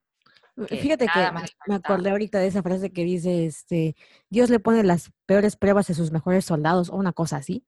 Cuando me alejé de la religión, eh, eso también te ayuda un poquito a poderla ver sin tanto emocionalidad, es decir, a observarla con ojo clínico. Y también es, es, cierto que muchas de las religiones tienen este factor de, de dolor. O sea, entre más dolor la, entre más dolor la pases, mejor te vaya en la vida, en, la vida futura, no en esta. O sea, en esta vida no. Pero entre mayor dolor haya, tu recompensa será mejor. Em, entre, mayor, sacrificio, entre mayor duelo, este, más pura tu alma de cierta manera va a llegar a ser, mayor recompensa ahora y dices, está medio jodido, porque si tú vas con, por la vida pensando que todas las tragedias que te suceden tienen una misión divina, a veces... Vas buscando tragedia después. Claro, uno, atraes la tragedia y dos, dejas de buscar soluciones, ¿no? E, es como esta frase de, es que yo así soy. Bueno, en, en este caso sería, es que así es la vida. No, o sea, hay, hay formas de evitar pasar por ahí otra vez, principalmente cuando es repetitivo o es patrón, como dices tú, em, evitar pasar por ahí y hacer arreglos. No tienes por qué estar cayendo en el mismo bache una y otra y otra vez. Eso es responsabilidad de cierta manera. No, hay cosas aleatorias en la vida, o sea, de repente uno se culpa por cosas que, que dices, ah, o sea, lo ves desde, desde afuera y dices, no tiene sentido, pero desde adentro te, te, te resuena. Te mata. La muerte principalmente es un rollo aquí de, bueno, es que tal vez murió por algo para que la familia hiciera tal cosa, y tú, me, me da igual, ¿ok? O sea, no, no, no, le creo, no creo que haya un sentido trascendental en algunos hechos aleatorios. La muerte es un hecho eh, muchas veces aleatorio. Em, muchas veces, por ejemplo, en el caso de mi hermana, pues nos explicaba el doctor por qué se había enfermado y sin embargo dentro de la familia pensábamos que tenía que ver con otras cosas o que tenía que ver con, eh, ¿cómo podemos decirlo? Este, con enseñanzas y que íbamos a salir de ese bache y demás. Mm. Y de repente decía mi mamá, mamá, el doctor ya nos dijo qué fue lo que pasó. O sea, el DDT no es buena idea en la vida. El DDT no, nunca más DDT en la casa. Mm. Y sin embargo, queríamos encontrarle eh, otra explicación. ¿no? Y, puede que uno se la pueda encontrar de forma personal para sentir eh, que, que hay algo, vamos a llamarlo así, benéfico en una tragedia. Y dices, bueno, es que si no hubiese pasado esto, yo no sería hoy así y yo lo cuento mucho. y capaz, y tal vez no. claro, claro. Como que no puedes saber esto. Exactamente, es como, eh, eh, yo pienso que a veces muchas de estas ideas que tenemos es como para hacernos sentir la pérdida menos dolorosa de lo que en realidad fue, o para no tener que estar cargando todo el tiempo con esa sensación. Pero yo, yo lo contaba en un post también que decía yo, mm, la muerte de mi hermana y el proceso de enfermedad y todo este rollo fue para mí transformador. O sea, si no hubiese pasado, yo no sería hoy quien soy y sin embargo, si pudiese regresar en el tiempo, preferiría no tener que pasarlo. Mm. ¿Ok? O sea, entonces dices, bueno, sí, hay que sacarlo bueno porque hay cosas que ya no se pueden cambiar, mm. Pero también ser honesto con uno mismo y decir, a ver, o sea, me puedo bañar en, en pensamiento positivo, por ejemplo, mm. eh, en decir, no, es que todo tiene un aprendizaje, pero en el fondo tú sabes que no, que si pudieses evitarlo, que si pudieses volver en el tiempo, que si lo, lo, lo evitarías. ¿No? Y creo que hay que ser honesto con uno mismo. Yo también hablo mucho de esto en, el rollo del journaling, porque es como tú dices, a veces tú no lo puedes contar a algún familiar, contar a un, ni al psicólogo, porque yo, yo con los psicólogos tenía este problema del, del juicio, ¿no? Por, por experiencias pasadas, y mm. decías, bueno, a ver, ahorita cuento esto, y van a decir que estoy loca, van a decir que ah. hasta yo me tengo, me, cuesta trabajo admitirme ciertas cosas porque eh, no suenan bien o no, no me resuenan bonito. Y con el diario, lo padre de eso es que cuando es tuyo y no, nadie más lo va a tocar, te permite ser hasta lo más grotesca posible, porque al final dices, el diario me está regresando una imagen de mí. Mm. Y es conversacional, eso también lo cuento. el diario no es un ente muerto con el que escribes y ahí se queda, sino que te regresa cosas. O sea, es como si hablaras en verdad con alguien, aunque eres tú misma, pero sí si tiene un proceso de ese, de ese calibre, que nunca lo vas a tener con, con nadie porque siempre hay em, filtros mentales, ¿no? Que te impiden decir las cosas, que te impiden eh, hablar, por ejemplo, sobre las verdades que tienes. Me pasó hace, hace bien poquito, este, ahorita que empecé con el, rollo del tarot, mm, me acuerdo que tenía una, una, chica con la que me estaba contando una historia de su vida y, mm. y, yo le, le, estaba dando como las sugerencias típicas cuando estás en asesoramiento y ella me decía, no, es que no es por ahí el asunto. Y bueno, había como muchas trabas. Y le dije, ¿te parece si hacemos una sesión de tarot? Y me dijo, bueno, no, pues cuando le lees las cartas, e, ella se abre, o sea, y dice, sí, es verdad, sí esto, sí lo otro. Y dices, ¿por qué había antes una resistencia? O sea, lo que te estoy diciendo en este momento es lo mismo que te dije hace rato, pero ahorita ya quitaste la resistencia. ¿Por qué? Pues porque tienes los filtros mentales de es que esto no debería de estarlo diciendo, es que, y, para que un proceso funcione, lo primero es ser honesto con uno mismo, o sea, es, que la honestidad duele, pero se necesita. Y mm. dos, ser honesto con quien estás intentando solucionar el problema. Si le mm. mientes a quien se supone te está ayudando para solucionar el asunto, pues... Claro. Bueno, Gaby, entonces, resumiéndonos aquí la vida, porque ya nos estamos yendo por la rama, eh, ¿qué, ¿qué, cosas les gustaría, te gustaría decirles a las chicas que en este momento se sienten viudas, así como, como tú te llegaste a sentir en algún momento, que, que tal vez ahorita no vean la luz al final del túnel, que, que, que no sepan cómo salir de este bucle, además de viajar, que ya nos quedó en claro que ahí hay hasta de hombres. Pero creo que, bueno, a mí lo que me queda, y ya este, después me dices tú, pero a mí lo que me quedó fue esta parte de cuando menos buscabas a alguien es cuando más apareció, tanto en el caso de Rafa como en el caso de Sergio. Y mm. entre más conectada contigo mismo estabas en vez de con la complacencia de los demás, con mm. la aprobación de los demás, es cuando más brillaste. Eh, creo que con eso me quedo hoy, yo por lo menos me lo voy a apuntar ahí en un, en un mantra personal. Y como tú dices, yo no era mi intención conquistar a, Sergio así, pero pues mira, y yo dije, bueno, seguramente fue el momento en el que brillabas. Claro, sí, puede ser, es verdad. Eh, bueno, si alguna, si vos estás pasando por una situación así, eh, Está bien que seas egoísta por un tiempo, si te invitan a cumpleaños, casamientos, no quieres ir, no vayas. Eh, no te sientas en obligación de, sostener a la familia cuando estás destruida. Em, en algún momento vas a salir. O sea, es difícil, o sea, es difícil, como yo estuve en ese lugar, yo sé que lo que uno escucha, por ahí entra y sale, entra por uno y sale por el otro. Em, pero si vos por ahí eh, agarras un pensamiento o una afirmación, alguien te dice algo que te inspira, como por ejemplo, eh, pase lo que pase, vas a cumplir tus sueños, bueno, agarrate de ese pensamiento y por más que no creas en Dios ni en Buda ni nada, trata de que ese pensamiento eh, sea como lo primero que pienses en la mañana y lo último que vas a dormir, lo último que pensás cuando te vas a dormir. O sea, pase lo que pase, vos trata de pensarlo, eso, es tener fe. Em, y después, como hay cosas que no te van a llenar, como por ejemplo salir con amigos, salir con nuevos novios, o sea, vas a tratar de llenarlo y no vas a poder, hace cosas que te hagan sentir bien, como por ejemplo, no sé, eh, darte una ducha o darte un baño con, eh, con un montón de sales y perfumes, hace cosas que le hagan sentir bien a tu cuerpo para que de a poquito te des cuenta de que sí te puedes volver a sentir bien. Eh, y bueno, si te gusta comer, come. o sea, no tenés por qué como reconstruir todo, porque algunas personas tenemos tendencia a querer construir, otras por ahí son más de, pasarse la vida por ahí observando, no sé. Eh, cada camino es particular, pero yo me di cuenta que buscando que mi cuerpo se sienta bien de forma sana, saludable, ¿no? Por ahí yendo a clases de baile. Era como que el cuerpo liberaba ciertas hormonas que me hacían tener un poquitito más de fe. Era como, ah, bueno, la vida se puede poner bien. O sea, después de comer una pizza, por ahí me sentí así. Que son cosas pavas que nadie te va a decir. Eh, pero eso es lo que a mí me, digamos, esas pequeñitas cosas me ayudaron eh, a darme cuenta de que, bueno, eh, la vida sí puede ser linda, que, mm, que sí eh, estoy destinada a que me pasen lindas cosas, que una tragedia no significa que se vaya a volver a repetir.